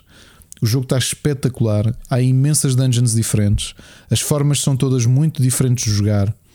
A história está gira, tem muitas referências de humor, mas eles sempre fizeram isto até com o Guacamele. Só o Severduck é um bocadinho mais sério. Mecanicamente está muito bem pensado. Ou seja, é um dungeon crawler. Uh, e está bonito, está muito bonito. Muito, o jogo tem um traço. Sim, muito bonito, muito colorido. As dungeons são todas muito diferentes. O mapa é muito grande e é muito diversificado. E se tiverem Xbox Game Pass, joguem. Neste momento, estamos a dia 25 de janeiro, é o melhor jogo que eu joguei este ano. E acredito mesmo que vai estar no meu top 10 do ano, porque é mesmo muito, muito, muito, muito bom.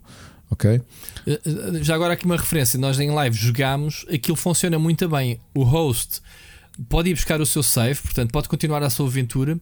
E o convidado vai ajudá-lo, portanto, não, não traz a sua personagem, a sua, as suas habilidades desbloqueadas, mas ajuda e tudo tudo o que os dois fizerem contribui para o save da, do host. É. Portanto, e, e, e, não houve lag, né? estávamos a jogar dois, precisávamos a jogar um ao lado do outro. É, verdade. Sem, sem, sem, qualquer problema. Tivemos, perdemos mais tempo a trocar o, os nossos nicks no Game Pass Ixi. do que a fazer o matchmaking no jogo, que foi muito rápido é e, e muito mas pronto. É assim, o, é muito giro, eu também gostei bastante. O sistema de formas ou classes, para quem jogou Final Fantasies ou Bravely Default, é um bocado semelhante. Final Fantasy Tactics, a ideia é tu vais mudando as tuas classes. Olha, como andas a ter no Final Fantasy XIV, não é? Mudas o teu job e evoluís todos. Uh, e é, o mesmo, é a mesma coisa que podes fazer neste. Aqui temos as guildas, porque isto obviamente tem tudo referências a uma série de jogos que nós já jogámos: a Thieves Guild, a Knights Guild, a Wizard Guild, neste caso a Wizard League. E eu já completei as sidequests todas de tudo, portanto já fiz tudo. Só estou mesmo para chegar a esse nas últimas formas e acabei. Aliás, já acabei o jogo e tudo. Uh, o boss final até foi bastante simples por causa disso, porque eu tinha tudo tão uh, eh, OP que, pá, que foi muito fácil. Portanto, derrotei-o à primeira. Uh, desculpa, eu disse 18 Os formas. Os também evoluem com a, com a nossa experiência. É, tem ali coisas interessantes. É, no, no é, as dungeons fazem upscaling e são proceduralmente geradas, ou seja, não há aqui nada de roguelike. Nós perdemos uma dungeon, voltamos à entrada, quando entramos outra vez, a configuração é diferente. Ok? Yeah. Gostei muito. Não tenho gameplay uh, gravado. Por um lado, ainda bem, porque há uma coisa que acontece a meio do jogo que estraga um bocadinho. Se eu mostrar no vídeo do Rui, estraga a história. Há um pormenorzinho só no nosso Nobody que a partir do meio do jogo acontece uh, ou seja, algo que ele começa a vestir e que estraga a história. E portanto, há uma parte boa, neste momento não estou a conseguir configurar o meu Nvidia Experience, ele está sempre a captar o monitor errado, eu não estou a conseguir corrigir isso. Uh, a, sério, sério, a sério, não estou mesmo a conseguir corrigir tem, isso. Tem que captar. Depois vamos ter review em breve é, é né, isso. É isso. Uh, tá portanto, foi o outro jogo que joguei até escrevi já a análise para o, para, o, para o Rubber.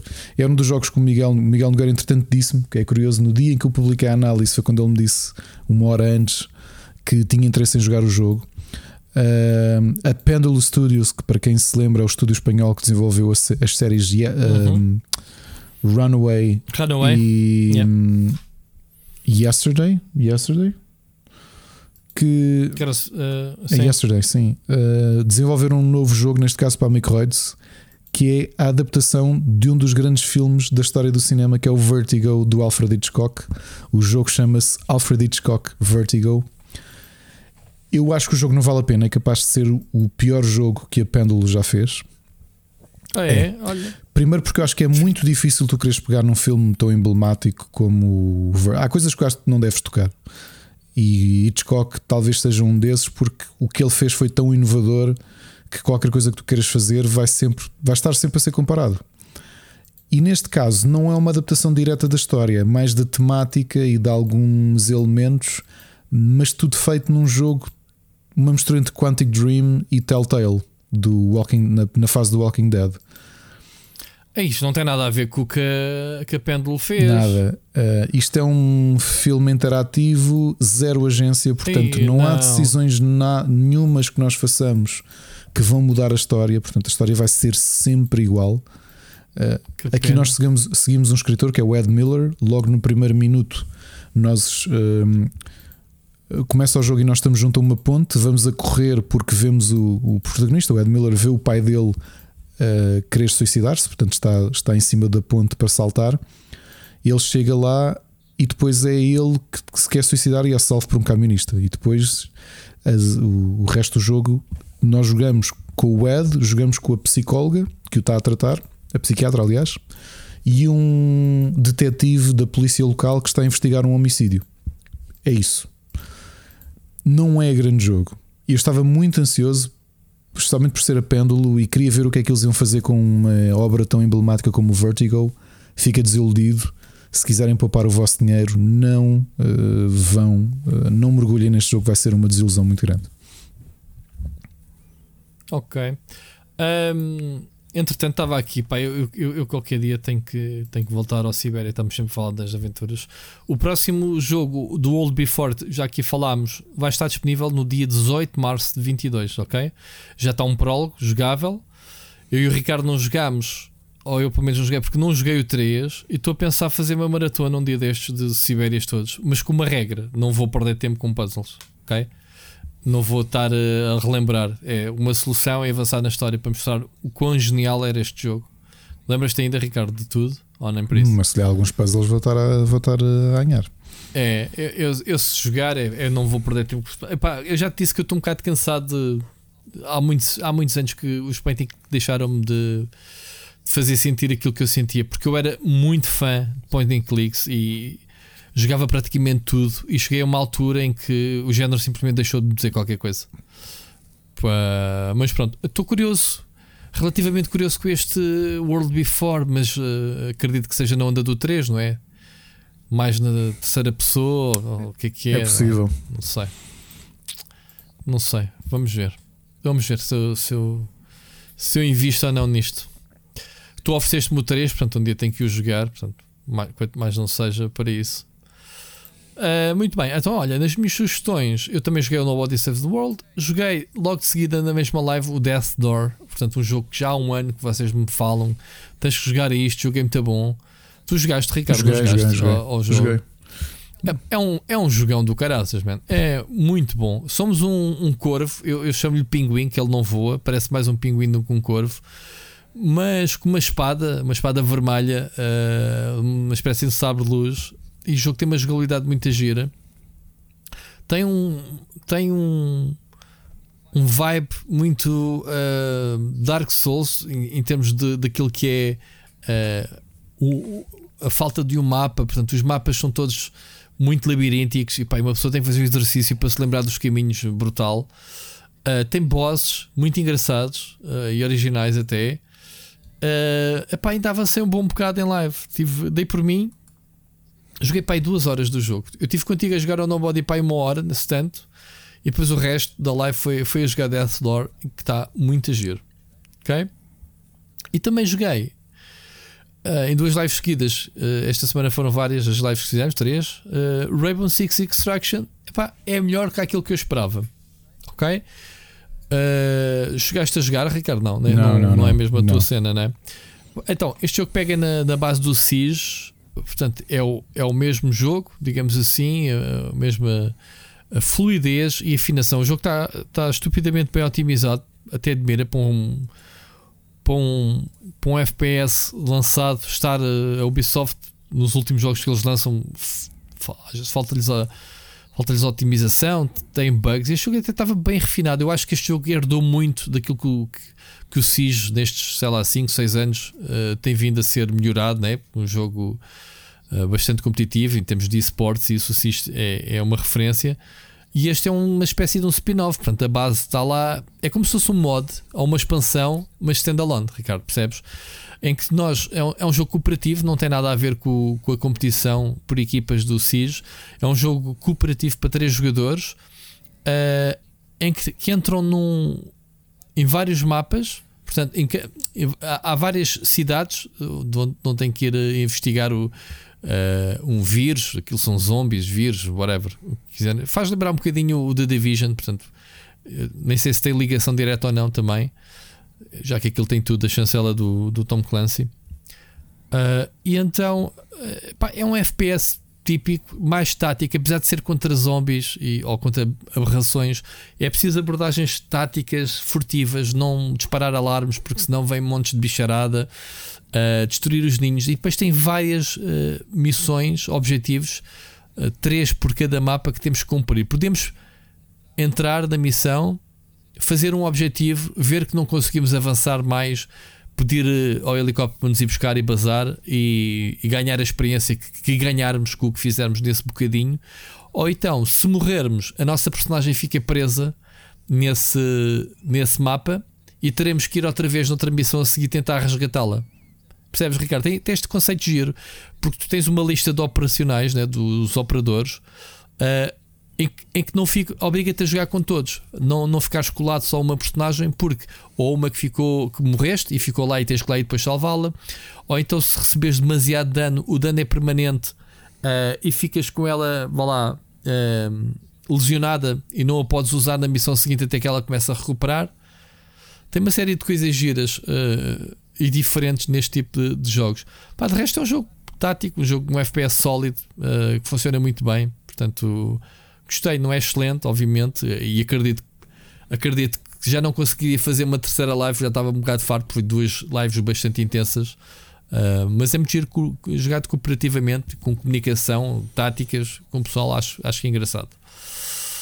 E pronto, foi isto de jogos esta semana. Para a semana haverá mais, certamente. Vamos às recomendações de filmes e séries.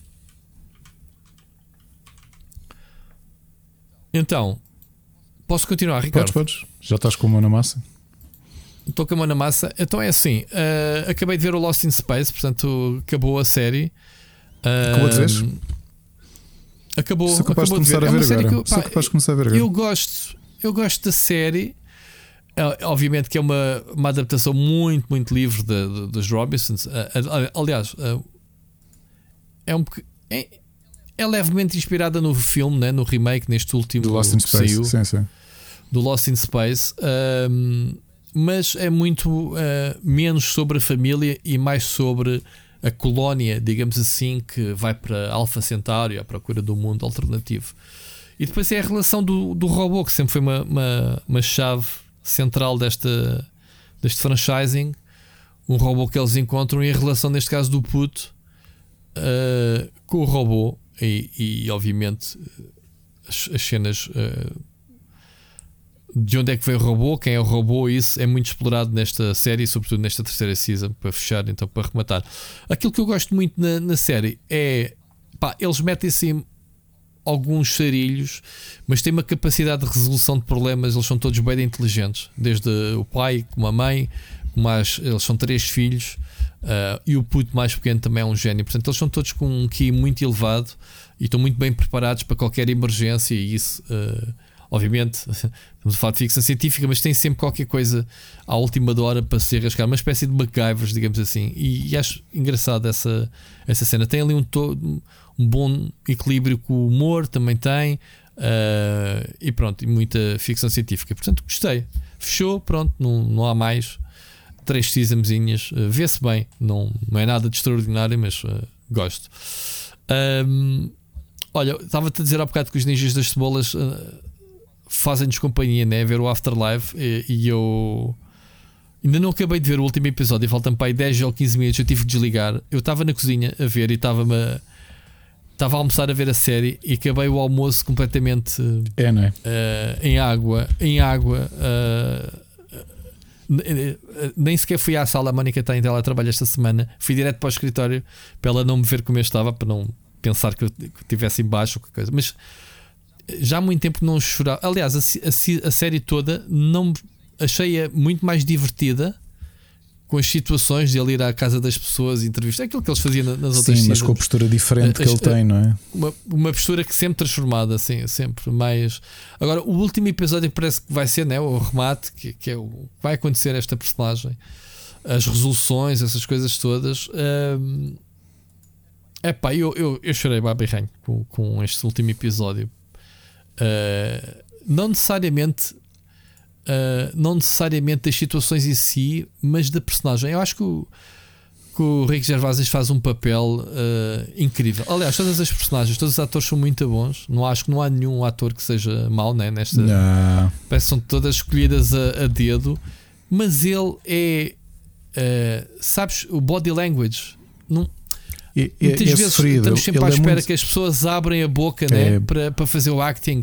E estes tipos, o Rick Gervais fala com o É corpo. isso, é. nota-se o sofrimento Não dele. Eu é? Acho que ele passa muito bem o sofrimento do personagem.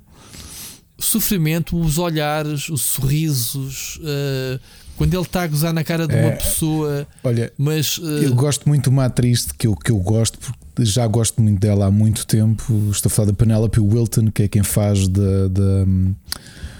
Eh, a viúva que se senta sempre ao lado dele no, Uhum, no uhum, cemitério. uhum. Sim, a personagem dela é incrível. Mesmo, adorei a personagem dela, porque é tão. É é uma personagem que, que aparece pouco, mas eu acho que é tão importante quando para a aparece, história. né? Sim, sim, sim. Sim, sim. Sim, há, há lá mesmo há, há lá cenas uh, mesmo uh, daquele humor uh, tipo The Office do Rick Gervais, aqueles mesmo uh, mal criadas. Há, há, há- mesmo, há mesmo piadas javardice. Até isso teve, tem classe. Opa, vê, sim, vê aquela parte Eh, meio sofrida do tipo esquisito que a mulher o deixou pelo. Como é que é? O Tony o Cigano, não é? É, é esse gajo que eu estou a dizer, esse gajo que Só que tu. mete o puto a ver porno e Só, não sei o só quê. que no meio Até daquilo isso, tu, tipo, tu vês e aquela malta é toda muito sofrida. Estás? E acho que eles passaram muito Yeah. bem isso, mesmo as pessoas esquisitas. Olha, vê o caso da Jan, a colega dele. Não te vou fazer spoiler Yeah. do último episódio, ok? Mas ele, Uhum. ele evoluiu muito bem a personagem para esta temporada. Já reparaste? já, já, já. tu empatizas muito mais com ela, porque é, tu passas duas temporadas que, que tu vês, e eu acho que é um bocadinho aquilo. Eu acho que ele, ele transfere bem aquilo que é a nossa realidade, que é tu trabalhas lado a lado com uma pessoa que se calhar tem internamente tu até gozas com ela, que é "Fuck, este gajo é tão burro, ou, tipo, estás a perceber? E depois, Yeah. quando escavas por ali abaixo, vês o nível de sofrimento que a pessoa tem e acabas por empatizar com ela. E acho que isso foi muito bom no personagem dele, do, do Tony. Ele evoluiu muito bem nesse aspecto. É uma série do caraças, não é? E acho que ele. É, tu vais brutal. vê-la terminar ainda. Eu acho que ele foi muito inteligente a acabar agora. Não. ah, É, acabou. Eu li que ele não tinha mais nada para contar, Sim, portanto. e, e acho que ele foi honesto história. nisso. Ele próprio disse que podia ganhar montes de dinheiro ainda, mas que não queria. Não, não era isso que ele queria fazer com a história. E ainda bem. Grande série mesmo. Sabes que uh, sabes por causa do, do Afterlife, o Netflix recomendou-me um stand-up que ele tem, está no Netflix, tu gostas tanto, se calhar. Já vi. Não sei se já viste. Já, Já. o- como é que se chama-se o. Espera. Ah. Já vi, vi logo que saiu. Como é que ele se chama? Ah, Pá, eh, poderoso ou uma coisa qualquer assim, um nome. Pronto. Pá, comecei a ver quando dei por mim, estava a ver já, já em 15 minutos. E pá, para aí, então eu queria ver o Afterlife e depois ver o stand-up dele. Ele é tão bom. Ele é muito Ele bom. é tão bom. tem um nível de humor muito Então- dele.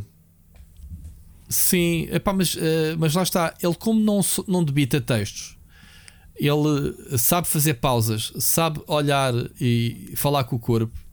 Há poucos. Por- Há poucos Por isso, assim. por isso pá, é que eu o adoro como apresentador do, do, dos Emmys, quer dizer, dos Globos de Ouro, não é? Ah, ele começa a falar nisso. Ele começou a falar nas piadas Porque dos ele- atores. porque ele é de- um- Os atores são têm, cheios de medo dele. Porque ele é muito agressivo, ele é dos tipos, ele é agressivo e ele diz: É. Fuck it, I don't care, I don't care, this is Sim, mas- the last year, I don't care, fuck it. Mas, mas ele, mas ele aproveita, aproveitou uh, isso para explicar o que é que pretende com o humor. Até isso transform- foi transformado numa. que ele ao início dessa peça, desta, de- desta, deste, deste espetáculo, ele explica que ele não está ali para atacar as pessoas, mas para atacar um estereótipo de, daquilo que essa pessoa lhe faz lembrar. Uhum. Portanto, ele está sempre a, a gozar e, e, e- e- pisatear. Ele, ele não, não só manda, como repete o, que diz. Mas pronto. Mas pronto, Afterlife, grande série, malta. Mas vejam com. É, é talvez das séries que eu vi mais deprimentes. É, é, é deprimente sempre. O, eh, mas é um. É deprimente com uma luz de, de esperança, não é? É, é esquisito, é, é muito esquisito. É, Olha, Rui. é uma sensação mix, mix, não é? Feelings com esta série. Se me permites uma sugestão dele, ele há, tem mais três séries na, Eu, uma delas eu acho que já saiu da Netflix, acho, acho que está na HBO, acho eu. Que é o Life's Too Short com hum, ele, com o Stephen Merchant, né? que sempre foi o parceiro dele a escrever. Uh, com o Warwick, Warwick Davis é o protagonista. Sabes que é o Warwick Davis, o, o ator uh, anão, não é? que, entra, que foi sempre o anão histórico do, do cinema, do Willow, do Star Wars. Uhum.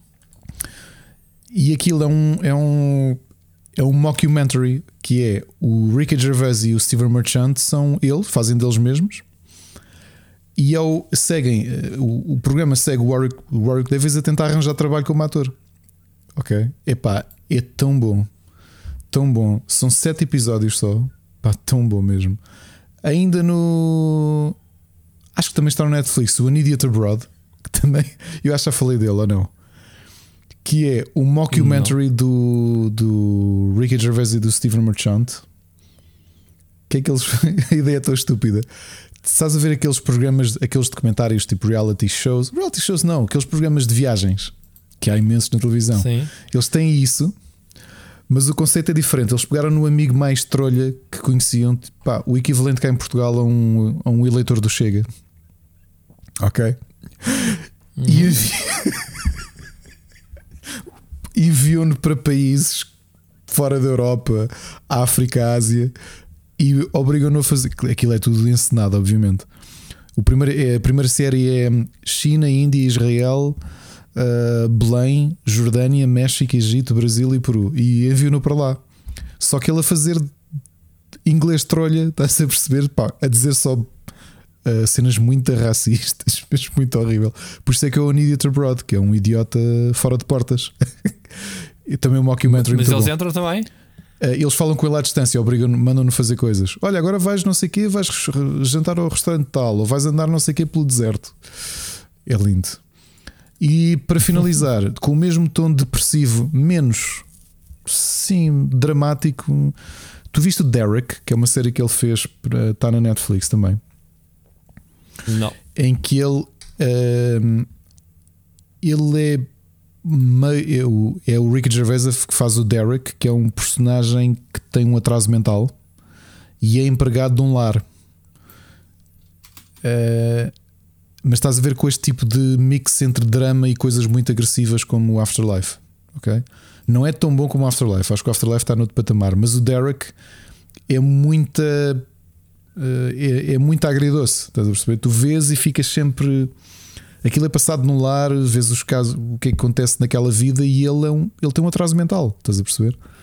E é muito estranho porque tu riste com as parvoíces e aquelas coisas muito hardcore e ao mesmo tempo tens muita pena dele porque ele é um, um coitado. Percebes? E acho que o Ricky Gervais faz muito bem essa, interpreta muito bem essa dualidade. Uh, e na altura achei muito arriscado ele querer fazer uma série em que ele fazia de atrasado. Tinha ter um atraso hum. mental. Mas pronto. Muito bem. Grande, grande é, Ricky. É um grande boss. É muito bom. Um, por fim, fui atrás, obviamente, vocês todos. Acho que até foi o Seixas o Não, primeiro fui eu. que começou a falar. Fui no... eu. O ano passado, tu? sim. Então... Quando deu o piloto, eu vi logo e sugeri aqui sugeriste, pronto, o Seixas também estava a dizer, lembro-me dele reforçar, acho que foi baseado no que tu disseste então. O Flight Attendant, uh, ainda não acabei de ver, mas foi daquelas séries que eu disse assim: Mónica, vamos a começar a ver uma série. Ah, mas ainda temos a ver, eh, pá, porque a ideia dela é tipo, enquanto não acabarmos o Friends, não vamos ver mais nada. Eu tipo já não consigo ver o Friends, man. Tipo, já vamos para aí na sexta temporada, ou, ainda faltam quatro. Epá, eu já não os posso ver, eu já estou naquela fase em que se eu não fizer uma pausa já estou farto deles, meu. Estou mesmo farto, são quantos episódios? 350 mil episódios. Já não tenho paciência. E então disse assim: olha, vamos ver esta série. Pá, o primeiro episódio do Flight Attendant é assim meio picante, né? Que é ela uhum. uh, envolver-se com uma pessoa e ela assim, ah, pronto, uh, isto é tipo 50 sobras de, de Grey. Yeah, yeah, yeah. Já, já, vais, já sabia a sinopse, já vais ver o que é que vai acontecer. Um, olha, é muita gira, não sei, Ricardo, fala tu da série, porque se eu vou falar, posso dizer algum. algum posso dizer o que não devo e depois o pessoal queixa-se. Um, para não dar spoiler, uh, posso dizer que já está renovada para a segunda season. Já, já está prestes, a estrear, está prestes a estrear. Epá, é, um, é um thriller, uh, também tem alguns momentos humorísticos. Uh, aquele, a, é comédia, aquele yeah. Cuoco é uma hospedeira de bordo que se envolve com um dos passageiros num, num, numa escala em Bangkok e quando ela acorda ressacada, porque ela tem assim, ela é uma party girl, né? está sempre a curtir. Na... Ela tem mesmo problemas alcoólicos, tem, tem. ela é uma bêbada. Quando mesmo. acorda, o tipo com quem ela se envolveu está assassinado ao lado dela e ela está em Bangkok e sabe que. Uh, se entregar às autoridades, sim, não sai de lá. Né? Como aquilo a Tailândia não, não, ia, não ia perdoar, ia ser muito bonito. Ela consegue escapar para a América mas uh, o caso é investigado pelo, pelo FBI e portanto tem uma parte interessante que é ela, ela tem muitos diálogos na mente dela com o tipo assassinado. Isso é o, isso é o giro, isso faz-me lembrar a banda desenhada, yeah. é? É, é? é? muito engraçado em que e é um, quase um mundo paralelo. Exato. Até porque é? ele normalmente é... aparece ou assassinado ou às vezes já está tudo limpo. Mas muitas vezes é Sim. No, no, no, Sim, mas o que é giro é que ele, em vez. Uh, ele, ele, ele, é o subconsciente dela, mas ele dá-lhe dicas e pistas e quer. Vê lá, parece que há ali mesmo uma história. Não é? Uh, entre os dois. É muito interessante essa relação que tu dizes, que tu mencionaste agora. Uh, mas pronto, a série foi bem, muito bem recebida. E é uma série que se calhar por seria despercebida. Tu olhas a série como te é vendida, é tipo, ah, yeah, uma flight attendant. Que, que, qual é o interesse disto, né? Sim, uh, e de por cima, num... que é com aquele Cuoco que historicamente só fez comédias, não é? Ela começou no yeah. Eight Simple Rules. Big Bang Theory, né? É, yeah. O primeiro papel foi o Eight Simple Rules. Onde ela é produtora executiva, ela tem massa nisto. Yeah. Portanto, yeah. Está uh, muito giro. Gostei, gostei, estou a gostar. Vimos logo dois episódios no sábado, dois domingo. Uh, pronto, já vimos metade da season. Próximo fim de semana limpamos o resto. Uh, muito, muito engraçado. E pronto, é o que tenho para esta semana. Olha, eu, como sabes, na sexta-feira estreou a última temporada do Ozark. Eu estava para aí há um ano ou dois anos parado na segunda temporada e decidi dar-lhe uma oportunidade e já vou a meio da terceira. Eu acho que é boa, às vezes tem problemas de ritmo, de fica parada muito tempo no mesmo sítio. E não estou a falar de ficar. É de serial killers, não é? Não, eu, eu, eu, diria aquilo uma espécie de Breaking Bad da lavagem de dinheiro, porque aquilo é uma família normal em que ele, ah, ele, ele, ele, já fazia, que é o, o, Jason Bateman, que também sempre conhecemos mais em comédias, não é? Ou no Arrested Development, que é o grande, talvez um dos grandes papéis dele quando ele fez esta série muito séria, muito agressiva, porque ele é um contabilista cuja empresa fazia lavagem de dinheiro para o maior cartel, o de Navarro, o cartel mexicano. E há ali um desvio de dinheiro dos sócios dele e toda a gente vai ser morto e ele logo no início, quando está para ser alvejado, diz: "Eu tenho um plano para conseguir lavar mais dinheiro ainda do que eles lavavam". E então são essas peripécias, porque ele vai para, um, para uma terrinha no meio do nada, redneck, e, e os esquemas todos que ele arranja para conseguir fazer lavagem de dinheiro e com o FBI atrás dele. O tom é muito Breaking Bad, completamente Breaking Bad. É uma boa série. Lá está perto-se ali em alguns aspectos, mas em geral é uma boa série. Não está no patamar do Breaking Bad, hum, está relativamente perto. Hum, mas vou a meio da terceira, estreou agora a quarta e última, portanto vou deixar para o fim para falar disto. A Ana descobriu uhum. que uma série que nós devorámos porque entretanto foi cancelada, só está uma temporada na Netflix, chama-se On Becoming a God in Central Florida, protagonizado por Kirsten Dunst e é hum. uma black comedy passada nos anos 90 na, na, na Flórida, no centro de, de, Central Florida ou South Florida. Estou sempre a confundir isto. Uh, Miami, pronto, a gente já percebe. Uh, não, Paulas, eu não me lembro se é, é que no outro dia disse South, não me lembro se é, é Central, Central Florida. É isso, está certo. E o que é que isto é? Passar nos anos 90 uma cena muito over the top sobre um esquema de pirâmide. Está muito boa a série, é muito boa. Uh, black comedy mesmo. Acho que é o grande papel, um dos grandes papéis da Kirsten Dunst. Ela está muito bem. Ela é uma uma, uma, uma rapariga, mulher, 30 e tal anos, 40 anos do subúrbio, que o marido, que é o Alexander Skarsgård, se envolve neste sistema de pirâmide, neste esquema de pirâmide e, pá, e fica completamente agarrado. E como é que isto muda a vida deles? É pá, só que isto tem aqui uma série de peripécias uh, muito bem metidas, cenas completamente extremas. Mas esquema de pirâmide em, em relação a quê? Pá, tipo aqueles sistemas de tu tens de tu medes dinheiro e vais vendendo produtos e depois tens de arranjar não sei quantas pessoas para venderem produtos abaixo de ti ah. and so on and so on. Está okay. muito bem vista a série. Uh, epá, e foi cancelada para a segunda temporada. Nós acabámos de ver hoje, são 10 episódios só, está na Netflix. Uh, tinha sido renovada, mas por causa do Covid acabou por ser cancelada. O que é que eu sinto da série? Ela foi cancelada, mas se tu não soubesses que aquilo tinha segunda temporada, até achas que ficas com. Ou seja, a história fica resolvida, mas há um personagem que diz uma coisa no fim que te abre as portas para haver uma nova temporada. Mas para quem a vir vai ficar, vai ficar contente. Uh, é muito over the top, tem momentos assim um bocado surrealistas uh, e é um grande papel de Kirsten Dunst.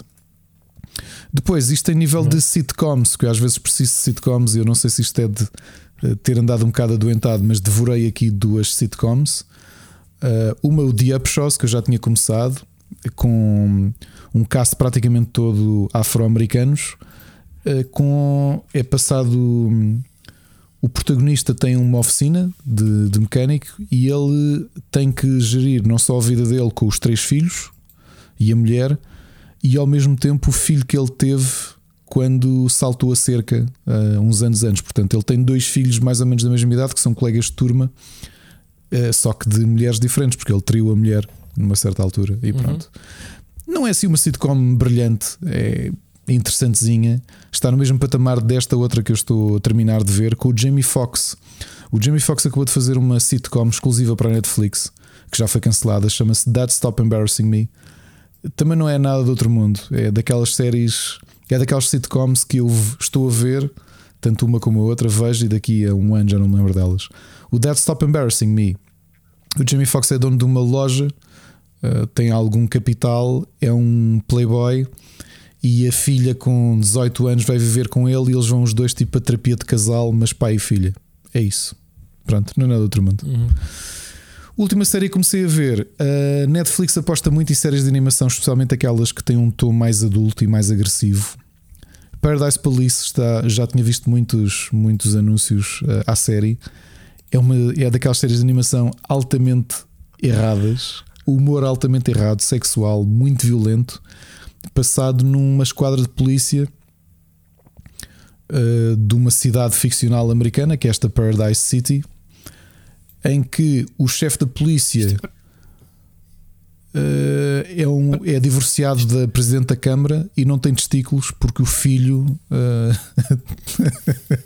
uh, alvejou-lhes. Parece ter, o, parece ter o traço do American é, Dad. Tem muito, tem muito esse tom.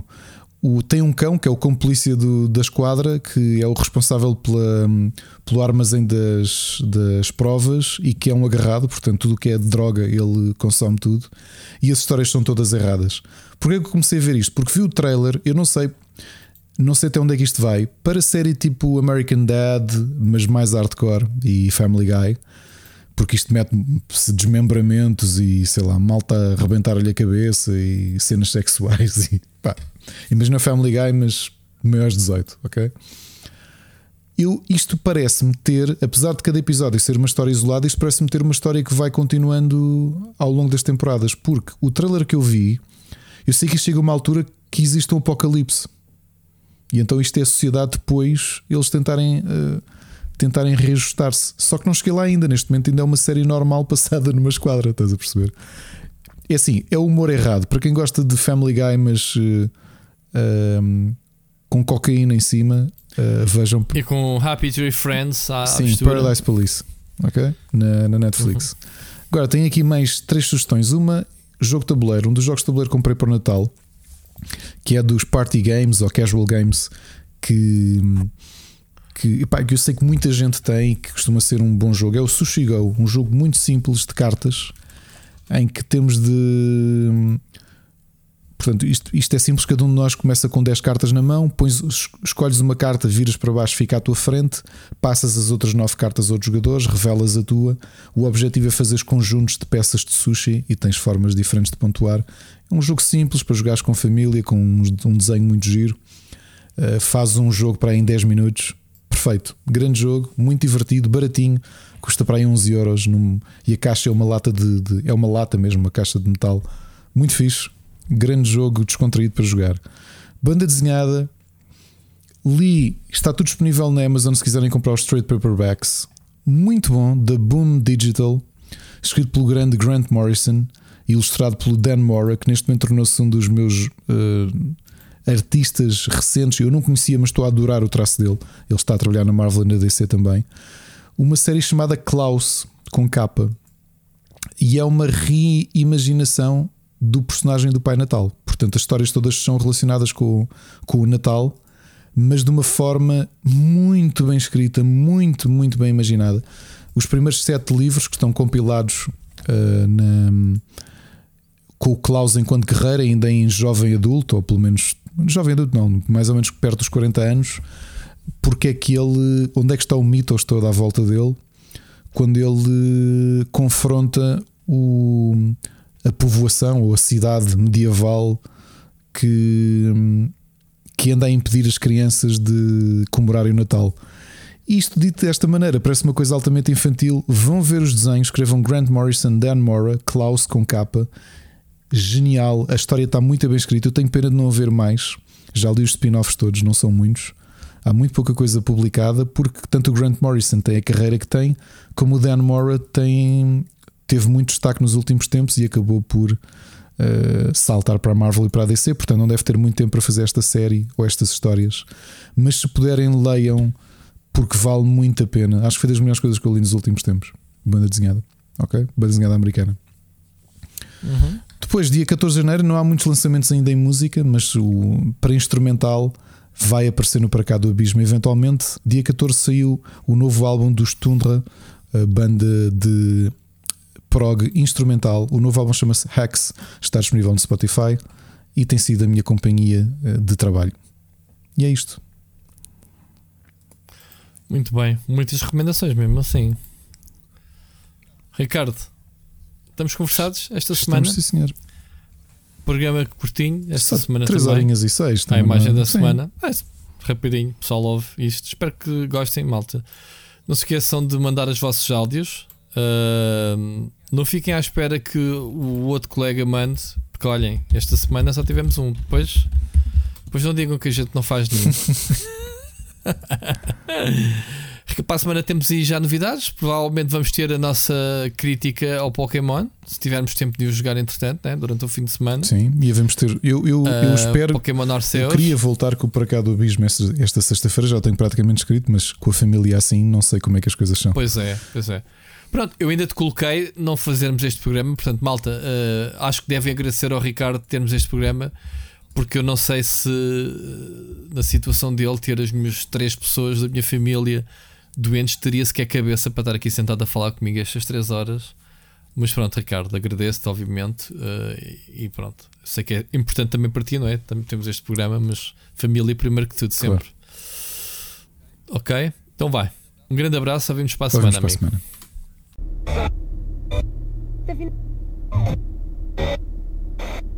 Okay.